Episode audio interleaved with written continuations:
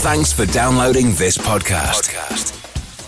It's for personal use only and must not be rebroadcast, reproduced, or used in any form without permission. Tell your friends they can get their own copy by searching iTunes for Radio Le Mans or visiting radiolemans.com.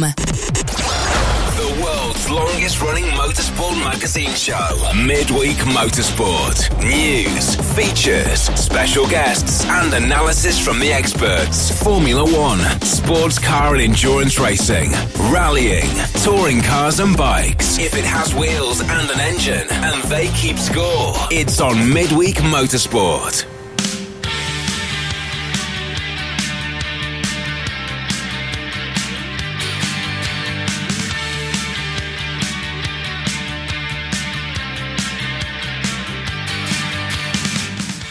Hello, everybody. It's just after eight o'clock, about three minutes after eight o'clock, but we couldn't, could not interrupt Christian Fittipaldi, could we? Absolutely fantastic, and uh, that will be getting podcast in a little while, uh, but not before we've played it a few more times on Play Out. Uh, it is uh, the 13th series and the 41th, 41th episode of Midweek Motorsport. Hello. It's almost time to put the clocks back here in the UK. Uh, next week's show, we will have changed the clocks.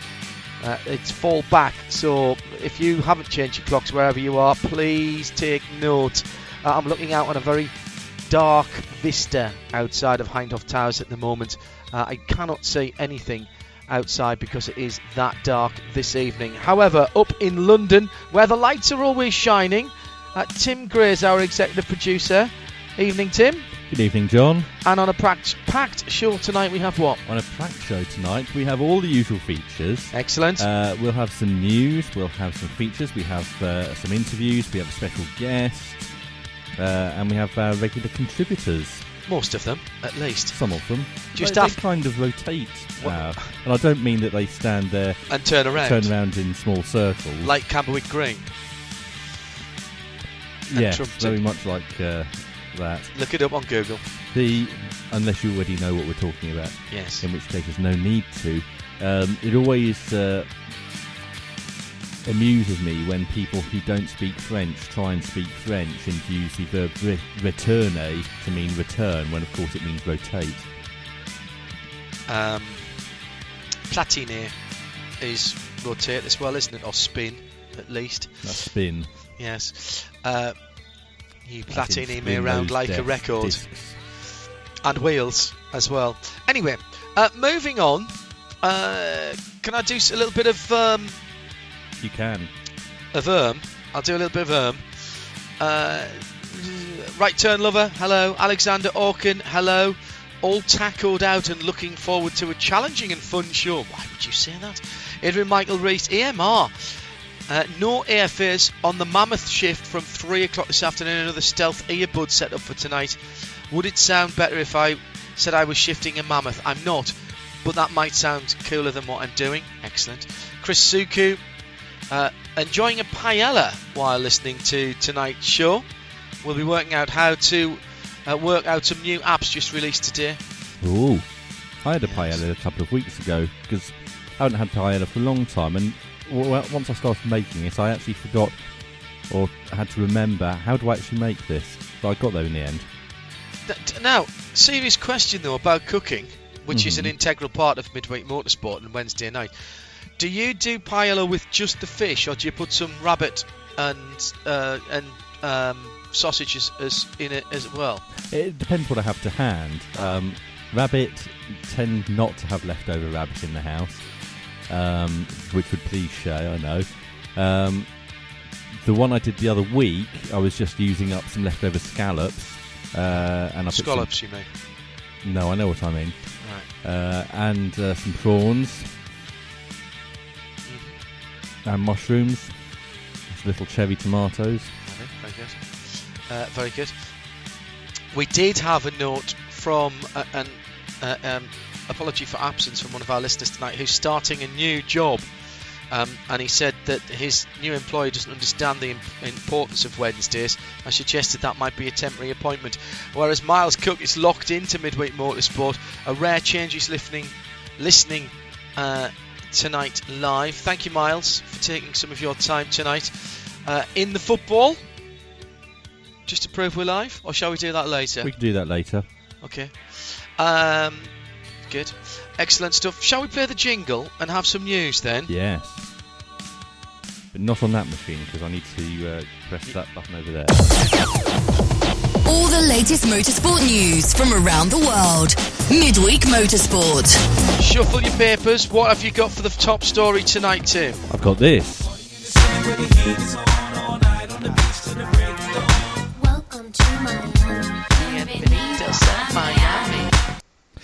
And uh, our Miami correspondent Shea Adam joins us. I do like that as the walkout music for me. That's very appropriate. That suits you down to the ground, that actually, Miss Adam. It really does. But you have to walk out with a bit of Miami swagger. oh, of course. Yeah. You, you have to have that little bit of I'm better than the rest of the world because I'm from Miami-ness that we all just exude all the time. Yeah. Well, Formula One was in Miami on Saturday. Did you go? Uh, no, no, I did not. Uh, why not? And uh, Lots of people did. Lots of people did, and they all seemed very happy and excited about it. It's Miami. it. Everybody's always happy and excited. Water's so clear you can see to the bottom $100,000 cars. Everybody got them. Well, exactly. Some of those cars were worth a lot more than hundred thousand dollars, weren't they? Oh yes, uh, we had what the Renault on display. They had a Red Bull car doing donuts on the roof of a building that's still under construction, which was pretty cool to see the video of them doing all that, putting all that together. Um, but no, the answer to why I didn't go was that I had an electric car that the total range of was 70 miles, so I could not have gotten there and back. I would have uh, run out and been parked up on the side of the road somewhere. Do they not have charging in uh, Miami? Not for smart cars, no. That's not very good. Nope. So, but hey, Not it's very okay. smart, really, is not, it? not very smart. Is No, it- This is this is a city that's hosted a Formula E race, isn't it? Uh, it is. That was a while ago, though. I think everybody's Yes. forgotten about that. Let's not forget Formula E uh, uh, were charged up by diesel generators. Let's not forget that. As they were at Donington Park when they did their test. Honking great exhaust puffing diesel generators. So, Very, very eco-friendly. indeed. Um, uh, moving on. Uh, so positive impressions all round. Yeah, there were there were some people who were saying there were as many as eighty thousand people who showed up for the free concert and the festival. Not entirely sure if I believe that because I don't think eighty thousand people were hanging around downtown Miami on a Saturday. I think they would have been further out on the beach. Um, but then the real kicker was that they were promoting F1. They were trying to get people interested in the race. They were building up all this excitement. Look at what we could have here and be sure to tune into the race tomorrow. It's going to be on ABC, only it wasn't because our local network, which is WPLG, the station my mom worked for for a long time, so I'm very familiar with them. They chose to air a program about a veterinary clinic instead of airing the F1 race. They put the race on their secondary channel, which you can only get if you have whatever it is, some digital subscription. I couldn't get it on my television. No way. So yeah, so I was watching thanks to Comcast. Uh, I watched the race in Spanish on Univision, and I had it streaming in English on my computer thanks to ESPN. But from them having this big festival, from them trying to drum up all the support, to then not even have the race on TV was shameful. No. Who wants Yep. more? Who wants more races in America? Everybody. Nobody. President Trump. Well, let's open this uh, question up to uh, Formula Shall One correspondent form- Nick Daman. Shall we bring in? Well, this is a Formula One uh, story, and therefore we should have had this. This. Oh, it's a thing. Oh, oh, sorry. No, I have I have a new opening line for this week only. Do you? Meow, meow, meow, meow. Sorry, there's a cat got in somewhere. I don't- no That cats would be here. my fault. Groundsman very particular about Well, not. not listening at to. Cota. not at Cota. No. Clearly, Nick, they're they're not No. very particular about cats getting in at Cota. Obviously. Well, they're not particularly about someone standing near to an FX mic or an open interview mic, mucking about and probably not realising he, he or she had gone to the world and then um, uh, hurriedly running away. Though, in fairness, in the in the new unburny let's let's enjoy things when they go slightly wrong, they the uh, powers that be seem to have enjoyed that little interlude, so that was all right. It all came out right in the end. No heads will roll. You know what? The, You know what the saddest thing about that is? what? That it was actually more entertaining than the sound Oh, of the cars. No, oh well, sorry, oh, sorry. I think, I think you're going somewhere else with, with the conversation. Then I don't agree with you. I love the sound of these cars. I've, we've had this before. A Ducati on steroids works well, for me. yes, you know, I've said that too. Anyway, the answer to your question is: Who wants more races in, the, in America? Everybody, apart from the Circuit of the Americas. And Yes. Americans. Which, Yes. which three Formula One drivers expressed their interest in having uh, more races in America? Lewis Hamilton. Kimi? Lewis Hamilton's America. one, yes. Uh, got, got, got a vote from Shea there. For Kimi. Kimi, For Kimi, that's, that's not correct. Oh, okay. No. Oh. Anyway. Uh, Kevin Magnussen, because he then he can play with his dad more often. No. Uh, okay. Um, realistically, it's, it's Alexander permanent Rossi. team. He's not a Formula One driver. He was though. Uh, IndyCar driver. Which which drivers from this season would Oh, okay, right. Sorry. It's, you, you know, you've got to be you. You're the one that always says be. Yes. You know. Um, all right, let's let's start from the top. Was it Valtteri Bottas? No. Vettel? No. Can you just tell us before we have to go Fernando through tweets here? Alonso Well, he's not a Formula One driver as of next year, so what's the point? and Romain Grosjean. Obviously. See Harry- the above quest Oh. uh, comment because I don't think he'll be a Formula One driver next year either. but he, he Uh, I believe he's he already likes been confirmed, hasn't he? Well, let's see. Yeah. He hasn't. been, um, yes, he has. I think Haas Yeah. have confirmed both of their drivers for next season.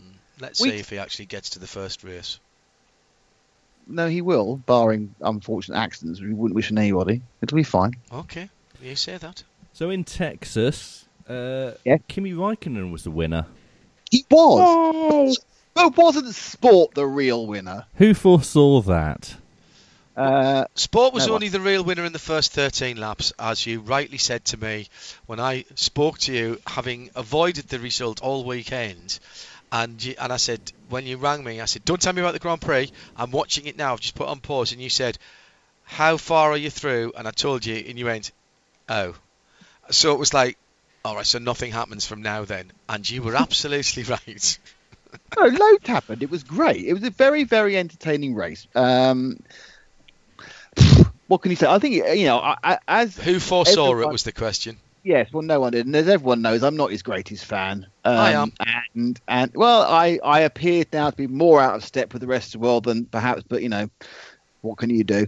Um, you know, uh, he won. He did a very good job. He managed to hold some people off. It was a ended up being a race of uh, tire strategy, tire attrition, and, And also mistakes.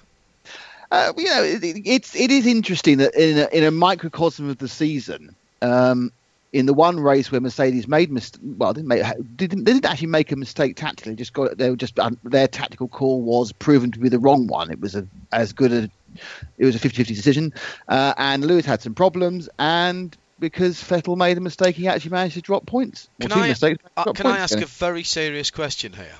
Yes. When the virtual safety car came out for it was Danny Ric's car, wasn't it? That it uh, Yeah. um, thingied itself um, on the back straight. Um, then, um, why didn't all the vi- virtual safety car lights come on at the same time? I, I have no idea, but don't forget the drivers have an indication on the dashboard, so they know Okay, I'll, I'll rephrase that. If that is the case, then how come that Vettel on back were slowed down from 13 onwards, uh, 13 to 14 onwards, and uh, across the start finish line and all the way to turn six, Raikkonen and Hamilton were still flat out for a good maybe eight seconds after everyone else had slowed down. Is it not Well, following theory- the same system as a normal safety car where the flags are shown in order no. around the circuit? No, But why would why wouldn't no. you seen it at the start finish line first? I mean, I, I, I do I do have I do take issue with anybody who said why didn't Raikkonen and Hamilton come in? I'll tell you why Hamilton and Raikkonen didn't come in. They were past the pit lane when the virtual safety car was called, so that's why they didn't come in. But that but they, and and it's not very often that I can say this, and I did because I was watching it on DVR anyway. I did wind it back and forward several times to look at the onboards from the leaders, and it, that is one of the few tracks where I can honestly say I know where the boards are, the illuminated boards are, and they went past three or four boards that weren't illuminated at all. Nothing hmm. on them, not a green, not a yellow, and definitely not a VSC. The first one was between six and seven, and that was a good ten seconds after everyone else had slowed down. That that's that's a massive failure of of protocol, Nick, isn't it? Well, the thing you have to remember is they're not actually bothered about the boards, John. They're bothered about making sure they hit the delta on their dashboards. Well, they Um, hadn't slowed down, so they'd done a third of a lap. They're almost the full but- first sector without slowing down. No. If you look at the actual timing of the race, and obviously you have to take Lewis out of this because he went out and had a, a, a half half price pit stop. The actual gaps between the between Raikkonen and whoever was in third or fourth, probably fourth is more, which would have been Vettel or Verstappen, did not change. It changed by less than the actual normal amount in the virtual safety car, which is always plus or minus one or two seconds, just because of the way it goes. I think what you saw was an, was an op, was a kind of an optical illusion based on the fact that that, that they it did go at different sectors. And remember, those virtual safety cars are qu- are not massively precise. I think if, if I'm right, they actually only have to keep the speed in each of the three sectors. It might be a couple more, but it's not like it is with some of the other where you have to slow down immediately because the, the, the red flag, which uh, Vettel got wrong on Friday. What they have to do is meet a delta time which is 40% slower, which is always quite confusing. But say it was a, if say if you say it was 100 seconds, be 140 seconds. They have to reduce their speed within that sector, and you can go as fast as you like at the start of the sector, as long as when you cross the line at the end, you've reduced your speed to that level. You can do 190 miles an hour in part one and do 10 miles in part two. As long as the average is correct, it's fine. Um, as long as you don't go over that. I'm going to go back and look at it again and time it. But, in but this- real time. Well, I mean, from, You don't well, even need to look at it. All the timing is available on the website. You can just go and Well, have a look at the you, lap times. presuming you that, that you actually think that that's real, and that they haven't spoofed it because they knew they made a mistake. have a look at the gaps. All you need to do is look at the gaps. Just look at the gaps before the safety car between, say, first and fourth, because Hamilton went in, and look at the gaps at the end of the safety car between first and fourth when it winds out. Don't think you have to give it half a lap to wind out again, uh, and then you can see. And I'm not, I'm not saying there wasn't a minor error, but the error was was quite small because I'm a bit anal about looking at timing screens and gaps. And obviously, I was very interested to see where Lewis was going to come out at that point. And you do the- like the- a gap, don't you? I do like a gap. I do like a, I do like a timing screen. Mind Uh, the and, gap. And within the within the Mind boundaries the gap. of the normal one or two seconds you can gain from being a bit more aggressive or a bit lucky with VSC, uh, it was all the same for everybody. You know the best part of the, the race at the weekend was Daniel Ricciardo's race suit and race boots to make him look like a cowboy. What, Well, but you didn't Max enjoy the Verstappen had wheel to wheel racing ones. then. What wheel to wheel racing? Was that the bit where I dozed off? The bit where Kimi and, and Lewis were, were battling for four laps, where Lewis and Was that at the beginning? Verstappen were racing. No, that was right at the very end. Uh, no, I'd fallen asleep by that point because it had been so tedious. I woke up to see him come across the line. Seriously, I, I am not kidding you. Well, the, 'Cause- the last the last seven to ten laps were, were very high quality racing. Yeah. Really? Yes. Yeah. Such a Uh, shame, To go eh? back to your original point, though, John, Max Mm. Verstappen had the same uh, design race suit, and uh, it was obviously made by cowboys because his boots had fallen apart over the course of the race. They had. Very good. Also, for some reason, for some reason, he was, he was eating a plate of beans in the cool down room. I don't know why that was. Um, yeah, I mean, I thought you know, I think it's it, it, it's a season in microcosm. It's a, it's a completely missed opportunity for Ferrari. Um, or sorry, it's a completely missed opportunity for Sebastian Vettel. Um, you do kind of wonder what what they what they think they've got as a team leader when he can't get round the corner, and and you wonder, and I think it's quite important because if you listened to his post race interviews, you probably didn't because you were asleep. Uh, no, no, I he woke up whole- for the end. But as soon as they go across the line, I just turned it off and started watching something else. You know, he said he said, "Oh, I'm really pleased for um, for Kimi," which he has to say, which of course he wasn't. Um, and he goes, you know, just kind of hoping, uh, you know, it's good to see our, our, you know, we've got a fast car, our luck's changed, but it's not changed for me. Well, you know, he's obviously very down. He's very um, mentally damaged, I think.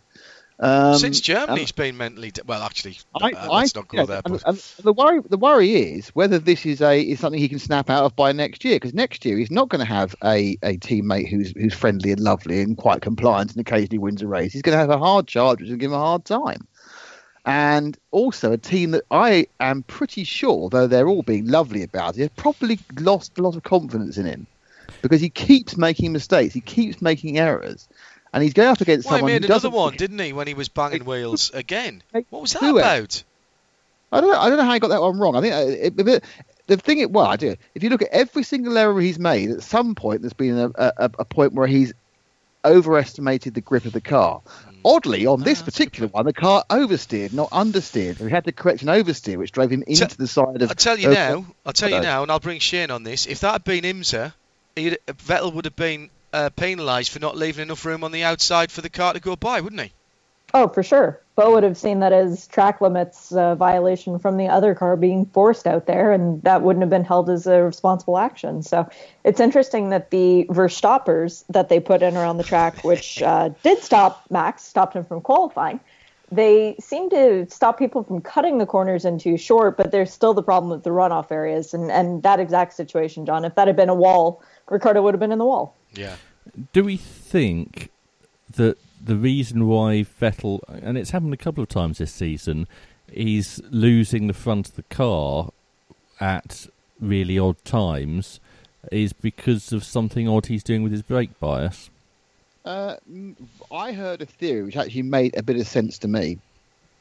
In that, actually, what happens is because of the combination when you're having an accident, strange things happen. It actually puts the car into harvesting mode. So the car thinks, "Oh, I'm slowing down, turning around. I can do a bit of harvesting here." And of course, as soon as you, you're harvesting off the rear, rear axle, effectively you've got a bit of a handbrake effect, which is why the thing comes around like a handbrake turn. He hasn't. He is Does not he like it tight at the back or slack at the back, though? I can never remember with Vettel. Um, most drivers, most of most, Most of the drivers like it loose at the nose. back, don't they? They like it on the nose, yeah. Yeah. Um, but I think the point is the reason is why is he spinning around the whole time? It may well be it's a function. He may hit the brake in a certain way, or whatever it may be. But the fact is that it may, in fact, come from the fact is that the Ferrari begins goes into a harvesting mode or is in a harvesting mode. At that point, suddenly it just you know effectively locks rear end up. But, I di- haven't but seen that from any other cars, though, have we? well, but also, d- didn't we Yeah, but- say during the days of the double diffuser that the, one of the reasons that Vettel was so good with it because he liked a car Blown that diffuser. tended to a blown diffuser, yes, um, that he liked a car that was um, more sorted at the back end. He liked something that was tended to understeer more rather than oversteer. he was very good. At, he no, he what he was very good at. He was very good at controlling the car to maintain this uh, exhaust-driven downforce. So he was constantly managed to stick the car to the ground you know, using a very um, clever uh, throttle application. But yeah, so since this is since that's gone, since he, as you say, since he's not had this glued-on rear end, things haven't gone as well. So you know, there are. This is the thing. I think. I think that another. This is another year where. Um, Vettel's reputation has been damaged. He got very heavy damage when he when he went with um, Ricciardo and lost out in 14 or 15. So the years just passed by so quickly. This year he has had a car worthy of winning the world championship, and without his mistakes, certainly. Um, yeah, whether he would we, we'd, we'd have a situation now where Lewis doesn't just have to uh, trundle across the line this weekend. He would, we would almost certainly be going to Abu Dhabi. Um, and then he now has an issue where the team, I'm sure, pretty certain is, is losing faith because you would do. You, your team leader. Can't, I mean, there's, there's even rumours. You know, interesting. The Mercedes are losing a bit of faith with Bottas at the moment as well. So Yes. they're just not matching up. To, it could be with Bottas. It's more the fact that he's been told not to do anything. But with with Vettel, he's you know doing the whole team leader thing, but leading the team very poorly. Uh, let's uh, say hello to Dave Alcock, who's made it just a few minutes late. Uh, Paella, uh, oh, nice. Univision. Univision. Univision. How do you say it, Jay? Univision. Univision. That sounds French. That Can you sounded say it? very French.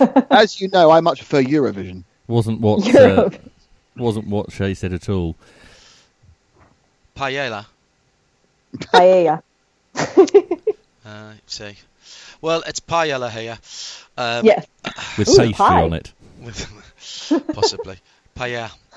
Um, or of course, uh, in the part of Spain that we go to, uh, it sounds nothing like that. Uh, so moving on, what's next? In the 112 races since Kimi's uh, last win. Oh God, are we still on Formula One? Can we not Oh, finish it? up? goodness me, we're still on this Grand Prix. Oh, please, Uh, let's move on. There have only been seven different race winners. Really? Wow. Yes. Can you name them?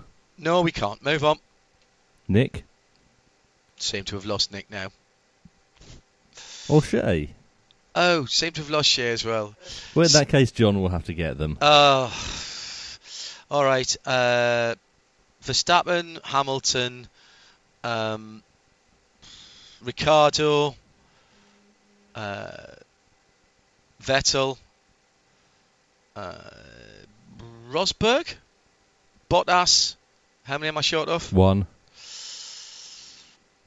He's Spanish. Uh, Alonso. Yes. There you go. How far bef- Um, back John, from? uh, Yes. hello. Yes. Hello. Yes. Forgot one. Go on. Pastor Maldonado. No, that was 2012, which Ah. was before. Oh, Oh, right. Uh, okay. before and we've lost Kimi's Nick previous win. uh, but how far back before uh, Kimi's previous win do you have to go to get seven different race winners? Oh, you mean it? So, so since Kimi won, there's been seven. Yes. Before that, how far would you have to go back? In Grand, how many Grand Prix did you say since Kimi? There was 112. So how many Grand Prix then, or how many in years? How, how many Grand Prix? Or years? I mean, you can express it either way. Uh, Uh, 67. 16. for 80. seven, not including the guys that we listed. No, no, just seven different ones in the same time. Oh. Uh, 18 or 19 yeah, races, 25. are you saying? Yeah, I, Yeah. I think it was 67. In Uh, 2012, John, way out. In 2012, 2012, there were seven first- different race Oh, winners, really? Right. in the first seven races, yeah. including Maldonado, Button, Webber. All sorts of people. 67 days, I meant, obviously. um, That would also have been wrong. okay, Uh, It'd have been closer, you, though. You, you wouldn't even have got to Christmas. moving on. Uh, how did uh, Daniel Ricciardo express his frustration? by Bull eating a burger. He went to In and Out. He didn't. I bet he He's did. Put his hand through a wall. He put his hand through a wall, yes. Did It's he? not a real wall. It's not a real wall. It's just one of those a little fake cardboard things they set up in the back of the garage. Oh, right. That's so. He put his hand I think through it was in some the race promotional centre rather than the material. garage, wasn't it? Right. Pardon? I think it was in the uh, Red Bull Energy Station. It'll still be uh, that Corex stuff, which is just you know, corrugated plastic. As I said, some promotional material, not a wall. Uh, It's not newsworthy, that really. who? Uh, what happened between uh, Leclerc and Grosjean? Tis Had an accident. Yes, uh, whose on fault the was end- it? Halfway through, uh, Grosjean. enti- completely Grosjean. He's got Completely two penalty points and Grosjean's. been told off with a three-place uh, grid penalty. And what could happen to him uh, before the end of the season? He could Get kicked out for a race.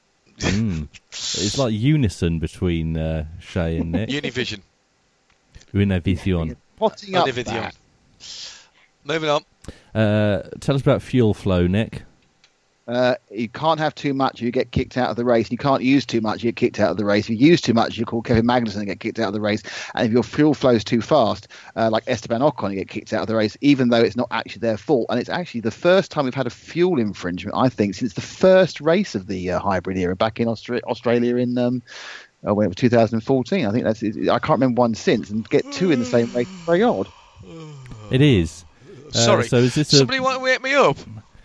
go away, John? Drink some more coffee. So is this a is this a different uh, different way of measuring it that they've uh, done, or what what can you attribute this to, John? Uh, Nick. Uh, no, no, no, let me, please. I'm, sh- I'm, I'm sure it's a new sensor. I bet it's a new sensor. Or the world's spinning slightly differently. Maybe the air pressure was different. It was it was uh, it was a market day in Stockton upon Tees. All of those. Let's move on. Who is sad that Stoffel Vandoorne has lost his ability to perform? Stoffel Vandoorne's misses. If I'd said that, you'd have shut, you'd have shut me up. That's double standard presenting there, John. Stoffel Vandoorne's producer. Then, Uh, all right. Zak Brown, No. uh, Robert, um, uh, Thierry Boutsen. Thierry Boutsen's correct. Where did you pull Thierry Ooh. Boutsen from, and why should it be Thierry Boutsen? Is he his manager? He's Belgian. Oh, right, There's been a lot of gnashing and wailing of teeth in Belgium about this whole thing. right. Uh, so, Um, so we could have, to be so we could have said Tintin or um, the other famous Belgians. Jacky Ickx. Jackie Yes. Ick, Jackie Jean-Claude Van Damme. Yeah. Um, but he's got a new job, Eddy hasn't he, Merckx. said Stoffel? He's got Has a he? new He job. has. What is it? We talked about this last week, though. Did we? What? He, no, he didn't. Not that he's the Mercedes Oh, the simulator Mercedes driver. simulator driver, yes. Where's he taking the simulator to, and how big's the truck he's putting it on? hey, Moving Um, on. will it get to the end? Then when Are we we get to the end, yes. we're leaving the porch. Uh, if it's DPD, it'll never get there. No, that's true. It saddens me because Stoffel has the talent to be there, but F1 is like that. He's being treated like a Kleenex. Use him when it's good, and as soon as he's not, throw him out. Well, not a man-sized Kleenex, No. of course. So they don't exist anymore. Extra large, I think you'll find now. Right. Um, no, but that's not how you use a Kleenex. The, the, the whole point of it, that's a the rubbish analogy, isn't it? Rubbish, because the whole point of a Kleenex is you use it once and you throw it away. Yes. And that's what uh, Formula One has done with Stoffel Vandoorne. Well, he's been used more than once, hasn't he? He- He's he's more like um, a nice linen pocket square that's been used, washed, used, washed, and now it's worn he'll, out. Be, he'll be used 42 times before he's thrown away. Yes, exactly. Plus some testing. Yeah, Well. not a Kleenex at all there. Rubbish analogy. You're listening to Midweek Motorsport, by the way, just after half past eight here in the UK. Series 13, episode th- uh, 41. Uh, very briefly, Nick, uh, what's the latest on Alex Albon?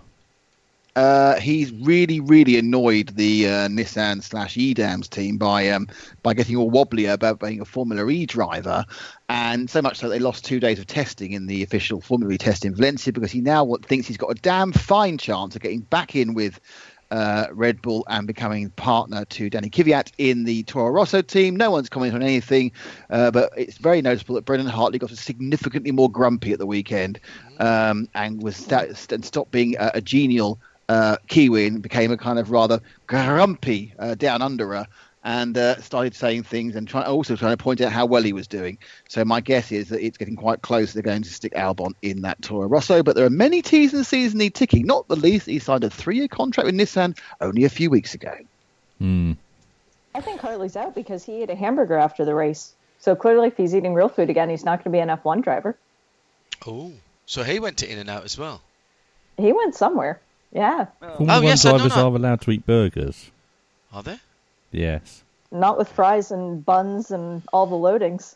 Really? You Really? can after the race, I think, to be honest. You've done probably several thousand calories. I mean, it's not like he's going to suddenly turn up a bit, bit porky or anything. Are they still? Well, no, a bit hammy. Yeah. Um, are they? Are they still weighing the cars without the drivers? No, they've been weighing the cars with the With the drivers, drivers. for the last 20 Sorry. years. But Yes, with the next year drivers, they're going to increase the weight minimum weight. So By how uh, much? They, last to 80 think. kilos. So that they're allowed to eat more. I think they're allowed an extra thirty kilos. Is it? No, it's about five, isn't it? I think. I think about five kilos more. They They, just- got they, got- they got an increase this year because of the halo. Yeah. It's get, the cars are getting too heavy. We really do adore be a- that. There needs to be a dramatic uh, strip down of the cars in some way. They're way too heavy now. They should be at least 100 kilos lighter. Uh, we're going to move away from Texas now. Right. Oh, okay. Sharleen Just- Spiteri won't be happy. Allgemeine's Krankenhaus der Stadt Wien has one fewer Niki Lauda resident this week. Which is good, great news, is it not? The rat has been released. Uh, that's pretty much all we can say, though. There is a press conference for an update on his condition, which will take place tomorrow. Mm. It, it, frankly, the fact that he's been released from hospital um, is good news. Uh, full double lung transplant, wasn't it, uh, that he had not so very long ago? I remember us reporting that. And uh, it seems that he really is uh, Captain Scarlet. He is invincible and uh, indestructible. Oh, Oh,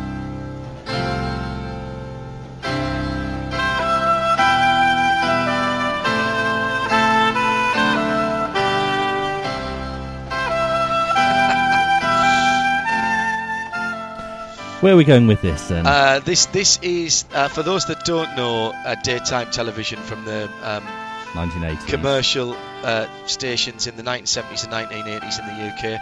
Uh, this is Crown Court, and the responsible adult has arrived, so I'll have to behave myself from now on. Uh, where are we go? Where are we going with this? We're going to Milano. Kill the bed a bit, uh, Tim. Thank you.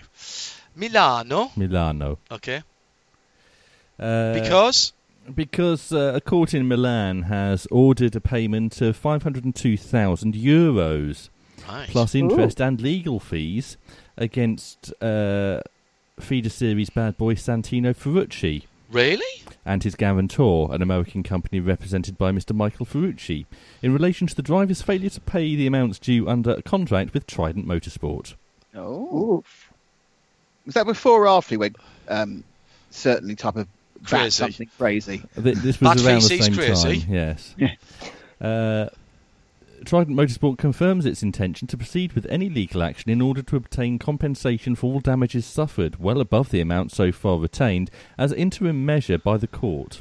By today's uh, by today's exchange rate, that's five hundred and seventy-two thousand one hundred nineteen dollars and thirty-six cents. Yes, Wow. plus legal fees and expenses Excellent. and interest. There'll be a lot of interest on that, won't there? Well, it's been going on for seven months, so yes. What? So he didn't pay? When did he? When did he not pay then? Seven months ago. Uh, uh, pretty much from the start of the season. So was that just an instalment of his his year at uh, in F two then? Oh, yes. Hmm. Because you can't do a season of F2 for 502,000 euros. No, I know, It's but he about was treble out so that. early. They need several million. Uh, I'm th- I'm expecting. In fact, yeah, you've just beat me to it.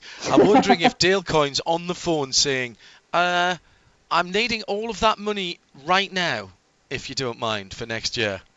Well, remember that uh, back in Detroit, he had enough money to go and race an IndyCar then, and then came back for Portland and uh, did another IndyCar race, and then went to uh, the IndyCar season finale and did another one there. So he must pay for at least one of those because the other two probably don't tick. It's fine. Not establish sure. establish Not your with- credit rating first. out of any team in the paddock who is unlikely to do anything on the never never, a bit of Chucky on tick, uh, other um, slang words for on credit are available. Um, Dale Coinshare, I would suggest, would be the one team in the paddock who would never uh, do anything on account. No, no, no. He he's not only asking for if it's going to be a check, he's going to go to the bank with you to cash the check, sort of thing. Yeah. Uh, Dale, who is Smart boy. Mm-hmm. very successful, you know, won the first race of the season with Sebastian Bourdais in St. Petersburg way back in March, when was seven months ago. So interesting. Um, but yeah, I, I can't see him being too satisfied with this news coming out and then thinking, hang on, that's the guy who's supposed to be paying me next year. Yes. Moving on. Uh, I'd like to move on to Formula 3. Really? The new Formula Three, Hang the on, real which, Formula Three. Which Formula 3? Old we Formula 3 and new Formula 3 and GP3 all in one. It's the great Formula Three conundrum com- combination. Do we all have to talk together for that? So there's three of us speaking over each other. No, I'd rather you Tongue. just shut up. Okay. Uh, one thing that many people have wondered is how uh, six GP3 teams and seven Formula 3 teams would come together in this new Formula 3 where there are only 10 teams allowed. Right, you and, divide how, by three.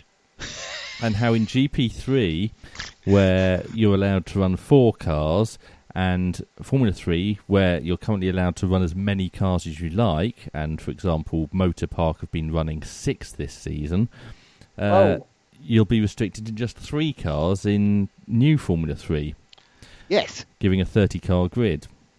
hmm Well, it seems that uh, five of the six uh, GP3 teams have got a place in new Formula 3, those being Campos, Jenzer, MP, Trident, and ART. Uh, but only four of the seven Formula 3 teams have Prema, Carlin, Hitech, and Macon. Macon. Right. So, Motor Park yes, indeed. That Georgia. No. Motor Park, who finished runners up last season with Joel Eriksson and finished runners up this season with Dan Ticktum, are out. Yeah. But do we know whether they want it to be in? D- Well, don't know. We have to play this every time you do this from now on, Tim. Okay. Uh, also out, Van Amersfoort Racing. Right. Uh, they're the team, although they're only six years old, they're the team that brought us uh, such uh, young talents as Max Verstappen Right. and Charles Leclerc. Tis I. Indeed. Does everything what you- have to be a multiple of three? I think that it should have to be in all these threes. It all should be divisible by three.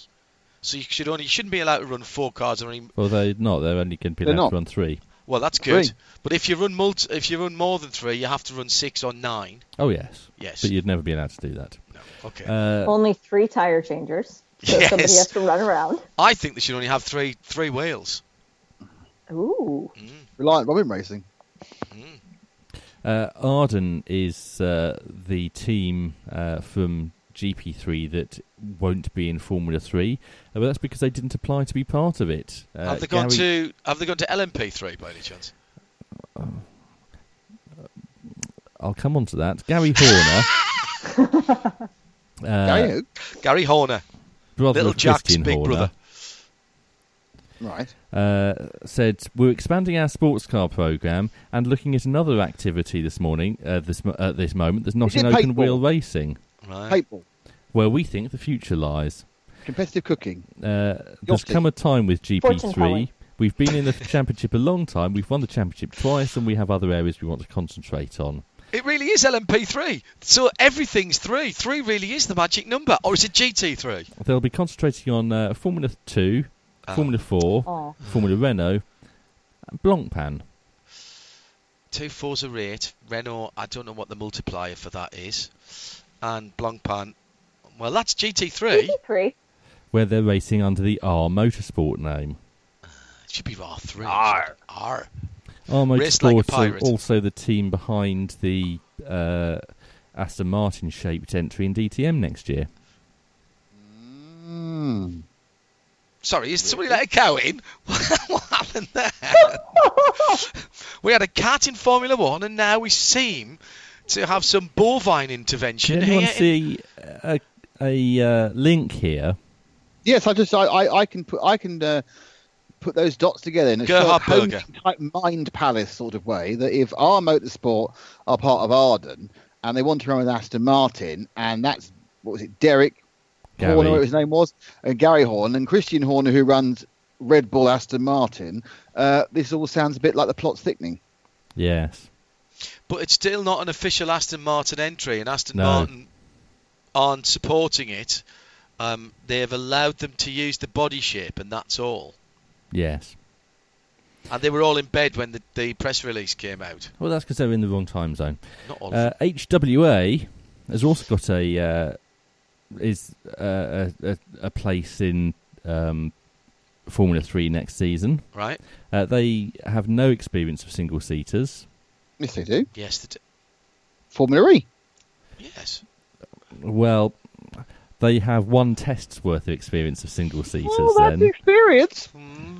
And let's be really honest about this. Those uh, the, the DTM cars were just single seats with they, different were, body they were shots on single them. seaters. They were yes. effectively a form, an old Formula 3000 car when they started, weren't they? Uh, they were the Japanese. Super Formula car. Super Formula. That's right. Yes, that's right.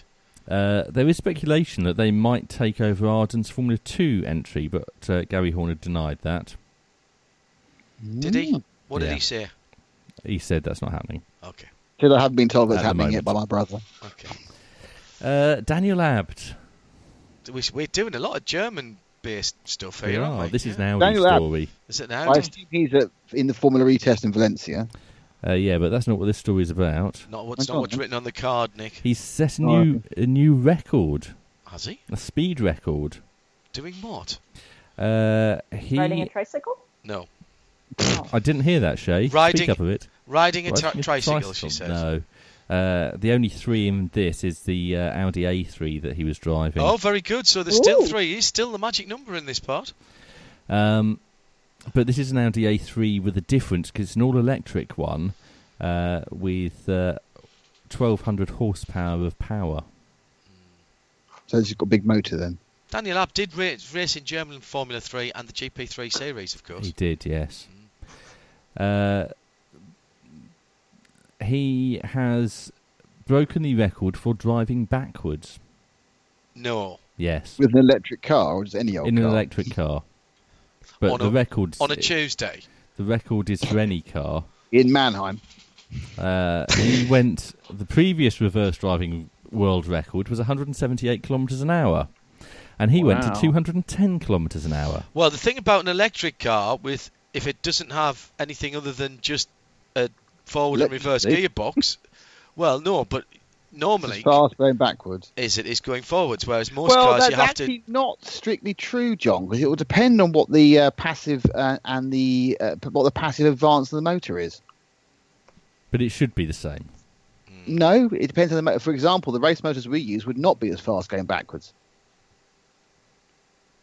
I would presume it takes a lot less messing around to make an electric car go fast backwards than messing around with your gearbox to give you five Uh, reverse takes, gears. It takes significantly less. Yes. yes. You could you know, if it, you could actually just just change the polarity and take the small hit. Ah, Yeah. fair point. Well made, nicely presented from our electric motor correspondent there. Uh, so this uh, special uh, Schaeffler 4E Performance Audi A3 Schaeffler. uh, has four um, Formula E engines in it. Four? Yeah. and uh, two batteries, engines. each of which are 64 kilowatts. Okay. There you go. I thought And you might be apparently, impressed with that. that was 1200 horsepower though. Yes. 880 kilowatts. Or 800. 300, 300 horsepower per in-wheel watts. motors, not much. Now, in so this right, so this 1200 h horsepower A3 out accelerated a Lamborghini Huracan and a Porsche 911 GT2 RS in a drag race Yes. forwards. They were going forwards, it was going backwards. No way. Yes. Well, there's no. There's, again, it's not the only difficulty in that is keeping the car going straight. It's still got 1200 horsepower. It's got a wheel. It's got a motor in each wheel, so which direction it's going, weight transfer don't really matter. The only difficult bit is having the steering wheels at the back and looking over your shoulder if you aren't using a big mirror or TV and, screen. and getting your head around the fact that you're steering Yeah. with your rear wheels. well, I mean, Yeah, again, that- whiplash. But you are if you're if you're doing a drag race, it's only it should be only very very small corrections. Whereas it's not like trying to do a lap around Silverstone quicker, is it? No. But think about being pushed back into the seat when you're accelerating and being pushed forward Yes. when you're going that quickly. Mm. And also, of course, a- a- if you've ever driven anything that steers from the back, like mm, a forklift truck, you don't have to put a lot of steering into it for it to turn a lot. So you turn in the wrong way, you've got a crick in your neck from looking over your shoulder, and any tiny little movements on the steering wheel is going to mean disaster. hmm But it's still. But the thing, therefore, we've actually answered the problem. Therefore, the next car or next vehicle to attempt to be the fastest going backwards should be a forklift truck. Very good, because then it would have the steering wheels in the right And side. it'd be easy. Yeah. That's your answer, boys. Dear Lansing. Yes. I bet Daniel Abt has driven a few forklift trucks in his time as well. See, now that's the sort of land speed record I can get behind. Reverse forklift truck driving. I think we. Sh- I think. the I think you should become the uh, Movie Motorsport reverse reverse forklift truck driving championship. Entries accepted. Uh, It has wheels, and we could keep score. if you can time it. Timing it's keeping score, even though Nick doesn't think so. We're going to go to Utah and do it next summer. Fair enough. I have to wait till after the wet season. Yes, that's what I said next summer. Yeah. Uh, ten minutes to nine. Let's. Sorry, when Yes. electric cars accelerate really quickly, so you wouldn't need the massive amount of space. Well, that's a fair point. We'll do it at an airfield somewhere when it's next summer. Moving Yeah. on, uh, although there are two rallies left, the World Rally Championship could be decided this weekend. Nick, I, I heard, I heard the exclamation of delight from Nick there. I will let you and Shea talk about this.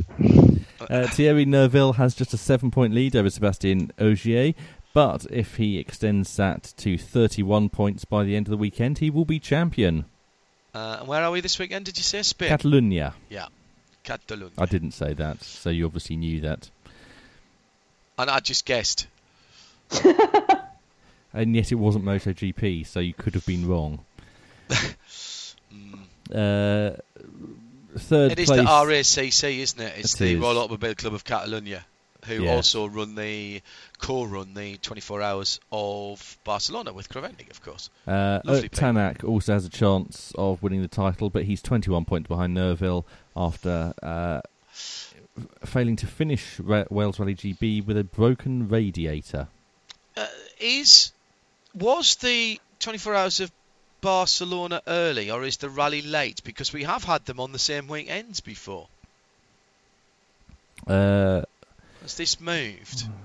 this has only Seems late gone to a me, little this. bit uh, Yes. later, but Barcelona not was the same time. Yes, so, so the rally must have been very early. Because if you remember one year, Nick, we were there, and there'd, there'd been a fatality on the, Oh, the God, yeah, Spanish God. rally. Do you I remember, remember we that, had yeah. we had a few moments silence, if you remember. No, no, yeah. I mean, I think, I think, yeah, it's a good point, John. But certainly, the, the 24 hours was within a week when it all, you know, within a week either way, when it always is. So, but then again, don't forget they are fiddling about with the rally calendar because, of course, the um, the Wales rally has been, was for a long time the last rally, and now it's what three from the end. So they've faffed around with the order. So it wouldn't surprise me if that has moved later. Moving on. Uh, Kimi Raikkonen. Yes. Last time Kimi Wa- Raikkonen won a Grand Prix, Yes. do you know where this is going? no. No, could go anywhere. Marc Marquez was Moto 2 champion. Ah. Wow. Uh, this weekend, he's become MotoGP champion for the fifth time. Let's hear what he had to say. to be always the, the guy that everybody wanna beat. That, for example, in some race uh, I finished third or out of the podium, but even third.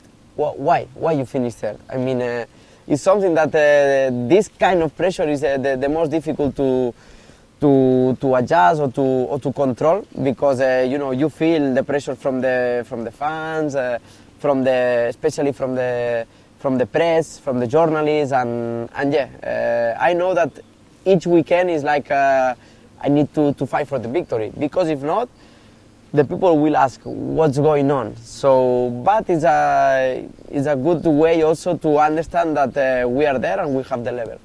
You know that uh, I like to have the pressure. When I have the pressure, I, I work in a better way. So when I have a when I feel the pressure, uh, looks like I don't know why, but I have uh, extra motivation and uh, extra concentration. I mean, and this is uh, something that that I like it. But of course, sometimes in uh, in home GP or something like this, you try to forget, uh, and the best way to to forget this pressure is riding the bike. I mean, and uh, just trust in your uh, in your instinct and trust in your talent, and just uh, keep uh, riding and just try to, to find this flowing flowing mode. Uh, Marc Marquez, that the world champion at the weekend, and uh, a little bit more uh, news uh, from the two wheel side of things, and it sounds like it's been good news for Jorge Lorenzo. Successful surgery uh, on his left scapholunate ligament, Nick. Uh, yes, he's he's had a wrist injury, um, and they which meant that uh, Alvaro Bautista is going to be stepping in for him next this weekend. Sorry, in uh, Phillip Island, which has obviously made Declan massively chuffed. Um, also, um, Marc Marquez dislocated his shoulder celebrating his world championship win. Um, yeah, but I think he's got a bit like the same problem I've got, is it pops in and pops out really easily because there's no question of him not making the. Uh, We're still talking Right. about your, uh, still talking about your shoulder here, are we? Yeah, yeah. Yeah. This is actually the shoulder, yeah, that one's. I, don't- I, I, stop it, John. Um, yeah, so he's. But uh, one thing I would say about the the MotoGP Championship this year is Marc Marquez has won because he has been by far and away the best rider over the course of the year, Yeah. and deserves it. But there is a an interesting fact. I looked at the points. Valentino Rossi, who is riding a dog of a bike and is 39, is still in third, which says so much about the competition that Marquez has faced. I'm not taking anything away from Marquez because he's been brilliant and he's been tactical and he's done a great job. He had one bad race, from my memory. But the rest of the field should hang their head in shame. for not managing to mount a, a challenge to him. Anything else of note at Buriram? Um, no, not that I know of. Excellent. We'll move on to British Superbikes. And Which is finished. yes. So we're talking about the 2019 Bennett's British Superbike Championship. Have we got some calendar news? Uh, no, we did that three weeks ago. Right, Uh, ben Currie right. has uh, is the latest signing. He will join Glenn Irwin at Kawasaki, making his BSB debut next season. right. He's Australian. Yeah, okay, move on. Uh, and this year he raced in British Super Supersport, winning seven races uh, and getting 11 other podium finishes. Excellent.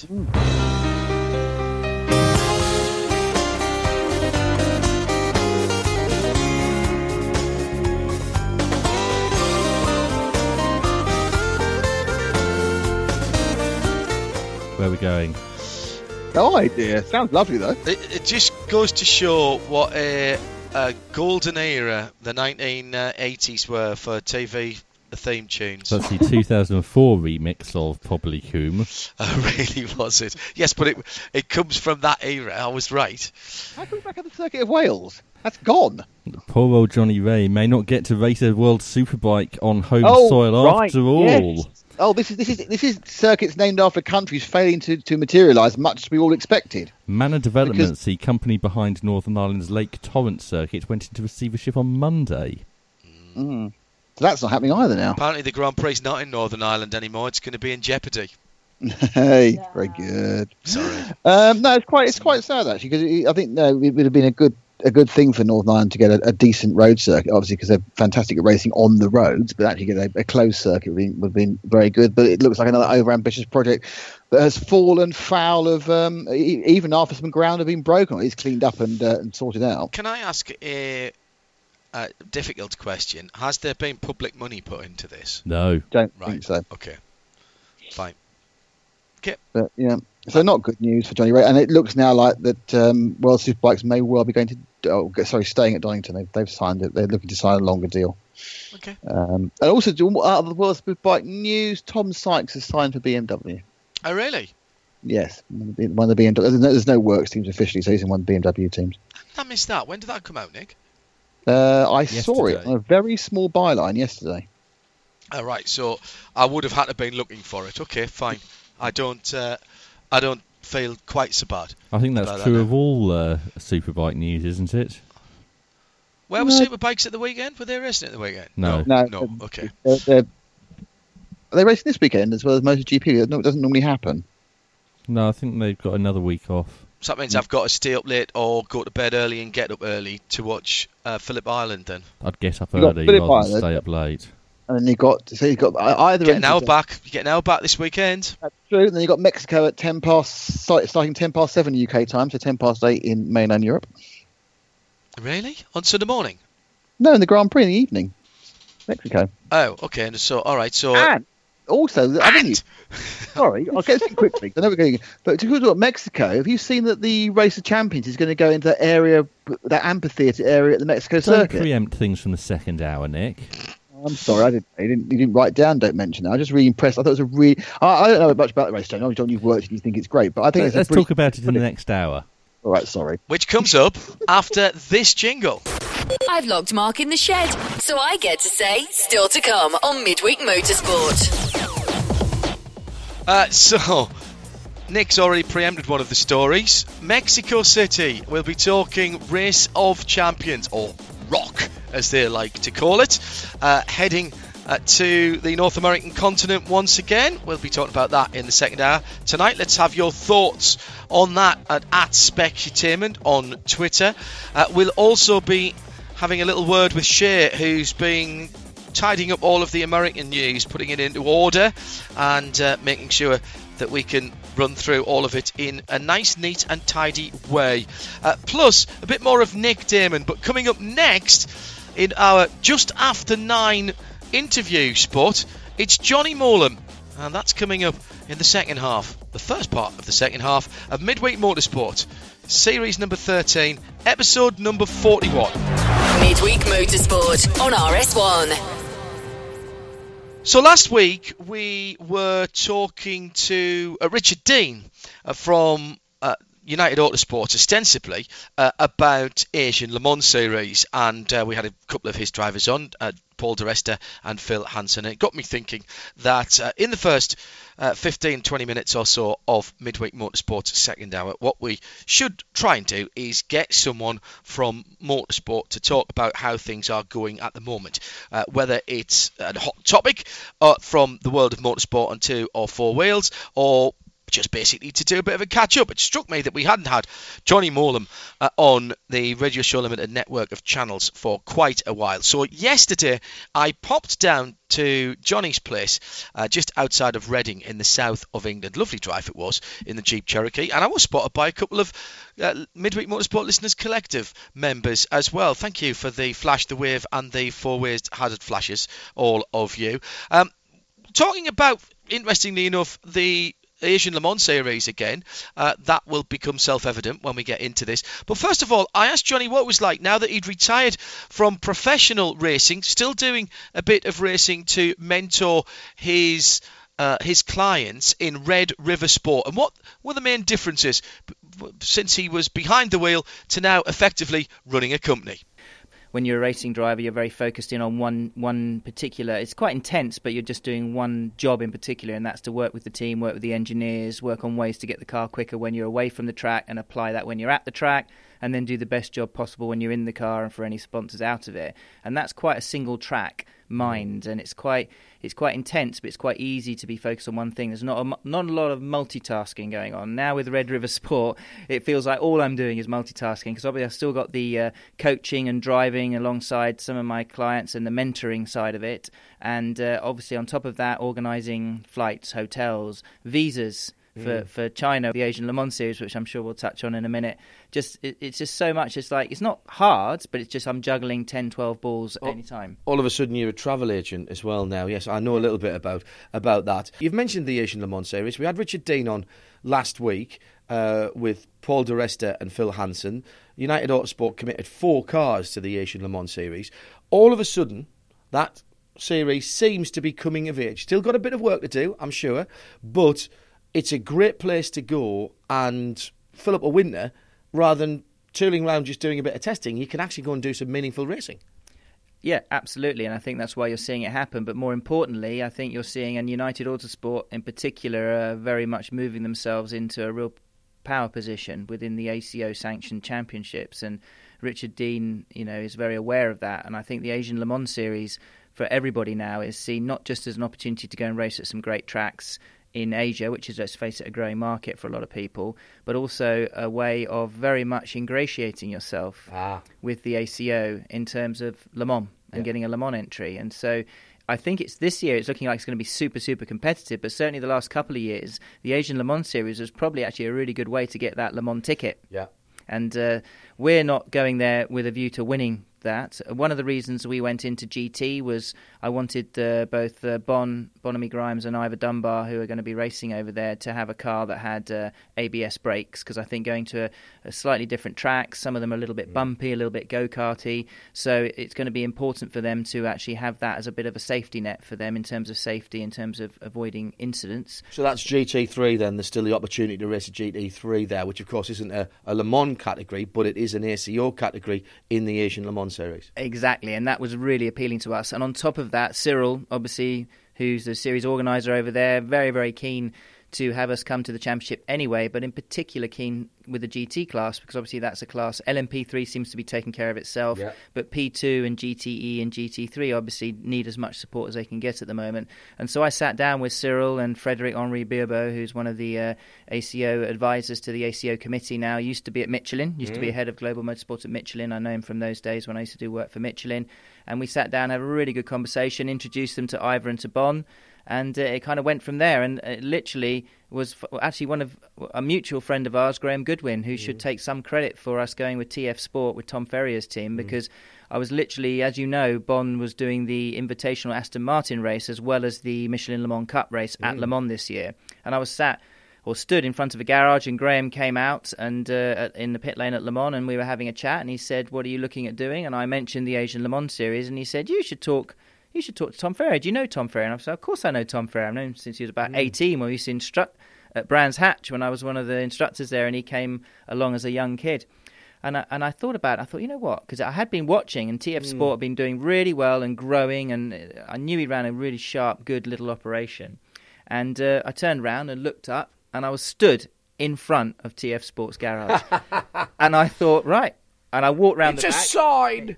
And I walked round the back, and this is even more of a sign. You know at Le Mans how often you go f- trying to find someone and you Ah. Never can't there. find them. I walked round the back. You know how they have that little Mm-hmm. engineering area and all the garages at the back. I walked round the back, and there was sat Tom on Mm. his phone, um, probably playing Candy Crush or something. I don't know.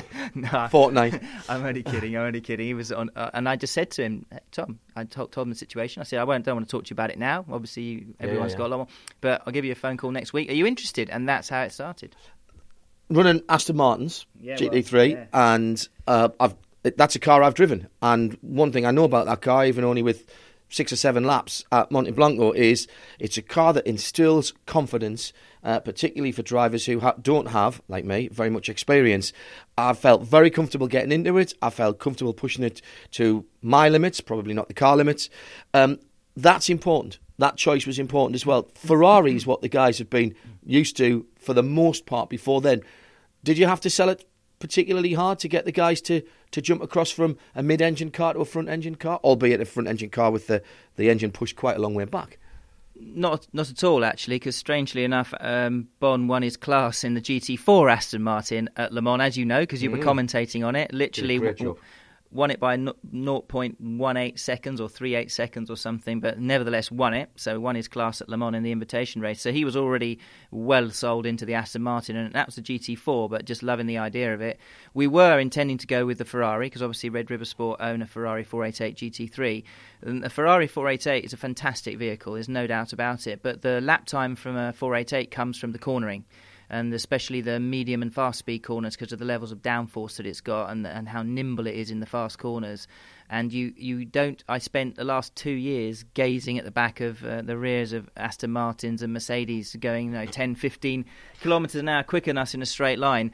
And on its own, the 488 is is quick. There's no two ways about it. In terms of getting a clear lap time or a, or a, a qualifying lap? Absolutely, but what you have to do with the Ferrari is, as a professional driver, you need to qualify at the front and then get a gap and go. Mm-hmm. If you get sucked into a, f- a fight where you're following people through corners, they're killing your ability to corner, so you mm. can't do you can't gain your advantage there. On the straight, they pull three, four, five car lengths, so you can't do them on the brakes unless it's a crazy outbraking maneuver, especially if the guy in front knows what he's doing. So if you then translate that to a gentleman driver like Bon or Ivor, that makes it even harder because no matter how good they are, they're always going to be that little bit off in the faster corners, mm-hmm. maximising that level of downforce grip that they've got. That's always going to be their Achilles heel.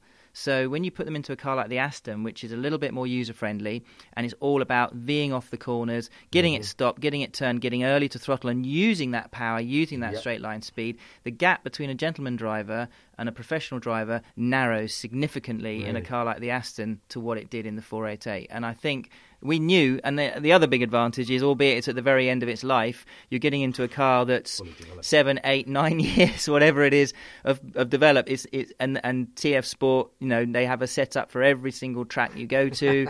it's like, it, it literally is a turnkey, turnkey race car. So it's been fantastic. We've tested it for two days.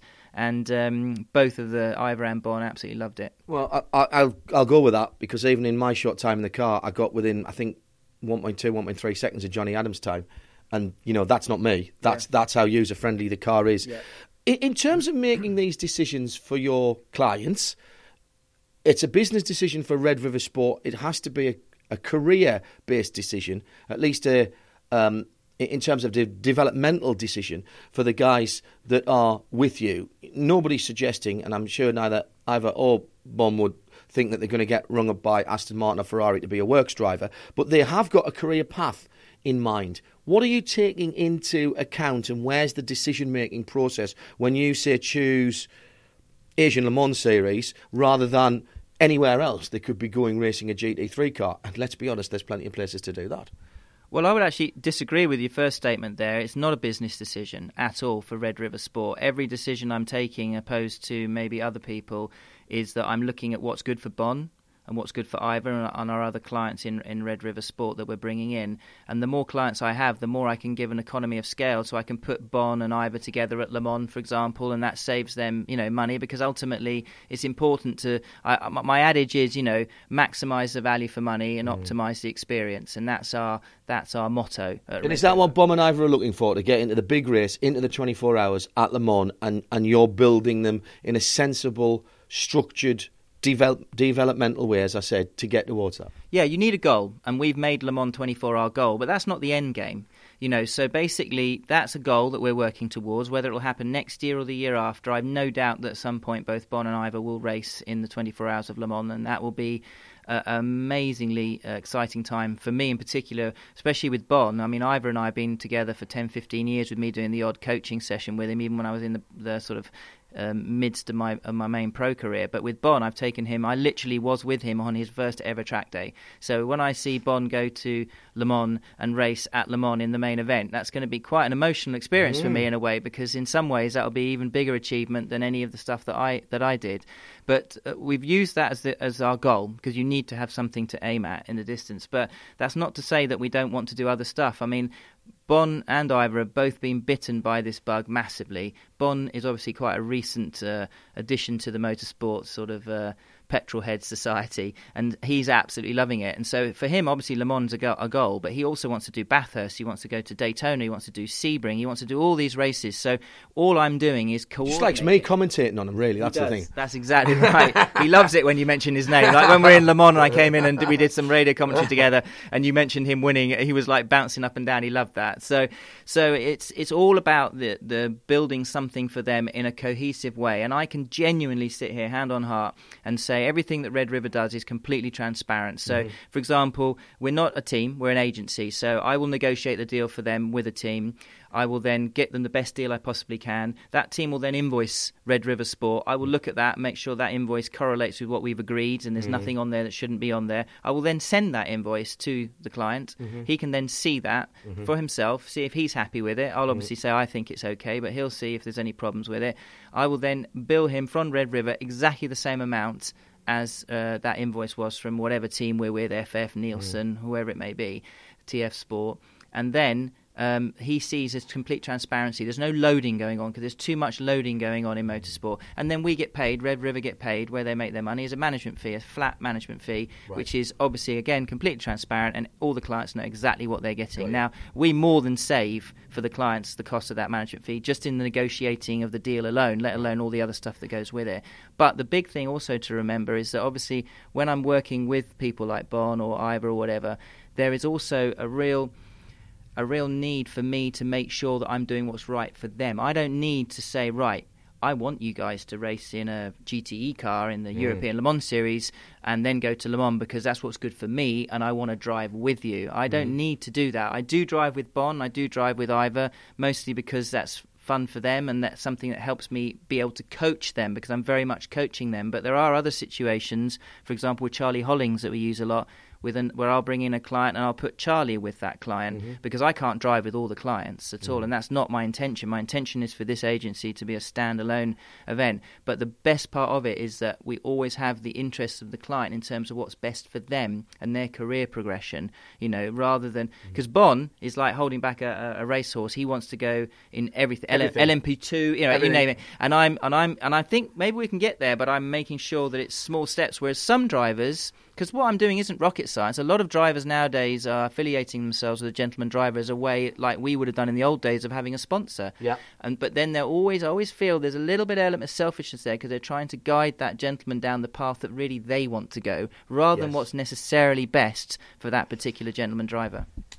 You mentioned prototype racing there. The two major clients that we've seen you uh, develop down through the years are both in GT racing. That's where they are at the moment.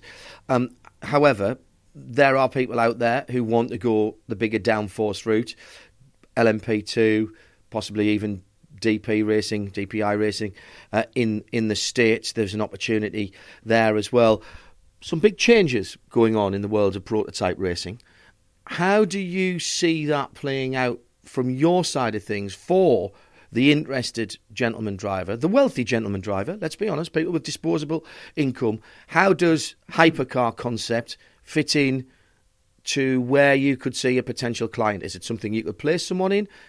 Where where should the ACO in particular for Le Mans and the WEC, which it will filter down into, how should that be being looked at at the moment?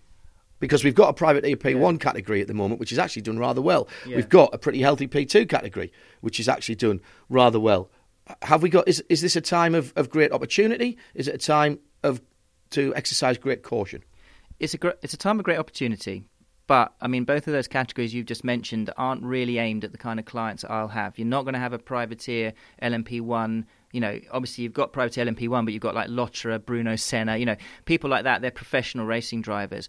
But one of the reasons I started this uh, Red River Sport Company or agency was because I've seen over the last five, six, seven, eight years this this sort of filling the void from companies like Blancpain or the ACO, whatever, in, even International GT Open, changing the class structure, changing the way the driver ranking system is worked, changing the way that it encourages the amateur gentleman, true gentleman mm. driver, into a position where he can be successful in amongst the, the, the other the other drivers out there in terms of on, on the biggest stages like Le Mans 24 mm. Hours or whatever it may be, and that's not Giving them something to compete for. absolutely, you know, making sure that there has to be a bronze driver in the car or a silver driver in the mm. car, so when they're out there racing, they're going up against a bronze. It's not the old days where a Tracy Krohn was out there and he might be up against three pros, you know, and so when he's in the car, he's going up against a pro. He hasn't got a, a hope, in, a hope in hell of, of, of being successful, but that's changed, and that whole class structure that's now been in place for years in all the ACO sanctioned championship and also in IMSA and all the rest of it,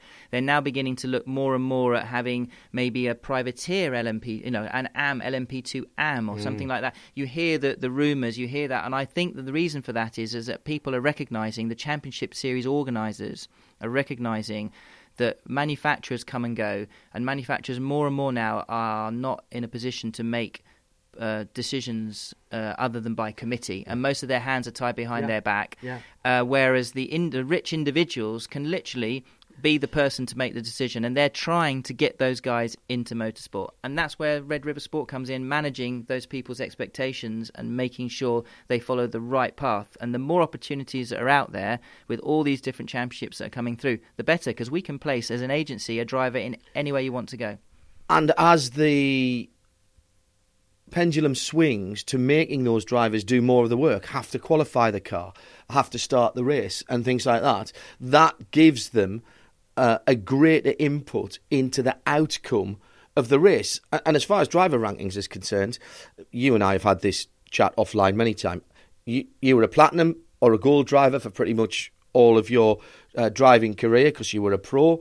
Uh, you worked very hard to finance your drives, to get your drives, to get yourself into a situation. I never once heard you complain about you being graded as high up as you were. And I have heard you say that there's more people, more pro drivers earning money out of sports car racing since the grading system than there ever was when you were coming through. Yeah, absolutely. But most of that's down to GT3 and GT4 now, and the fact that gentleman drivers are on the grid. When I started racing, you didn't often get gentleman drivers out there racing. You really didn't.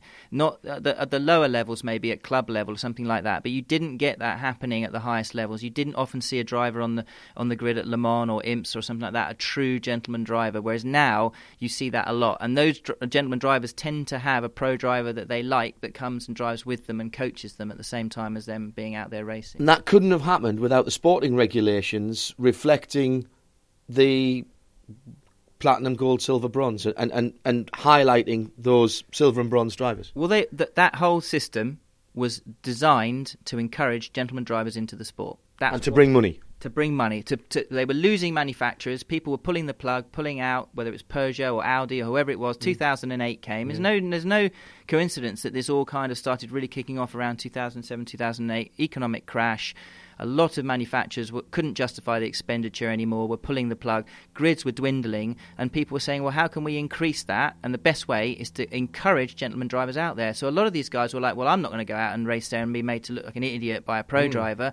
I'll own the team or I'll own the car. But there's a limit to how many people want to do that. And how long they want to do it for. Exactly. We've And- all been there. Exactly. Whereas for, for the gentleman driver, then they created a situation where, like, come out. Like, for example, this year you mentioned about qualifying. I've been racing in the British LMP3 Cup with uh, Bonamy Grimes.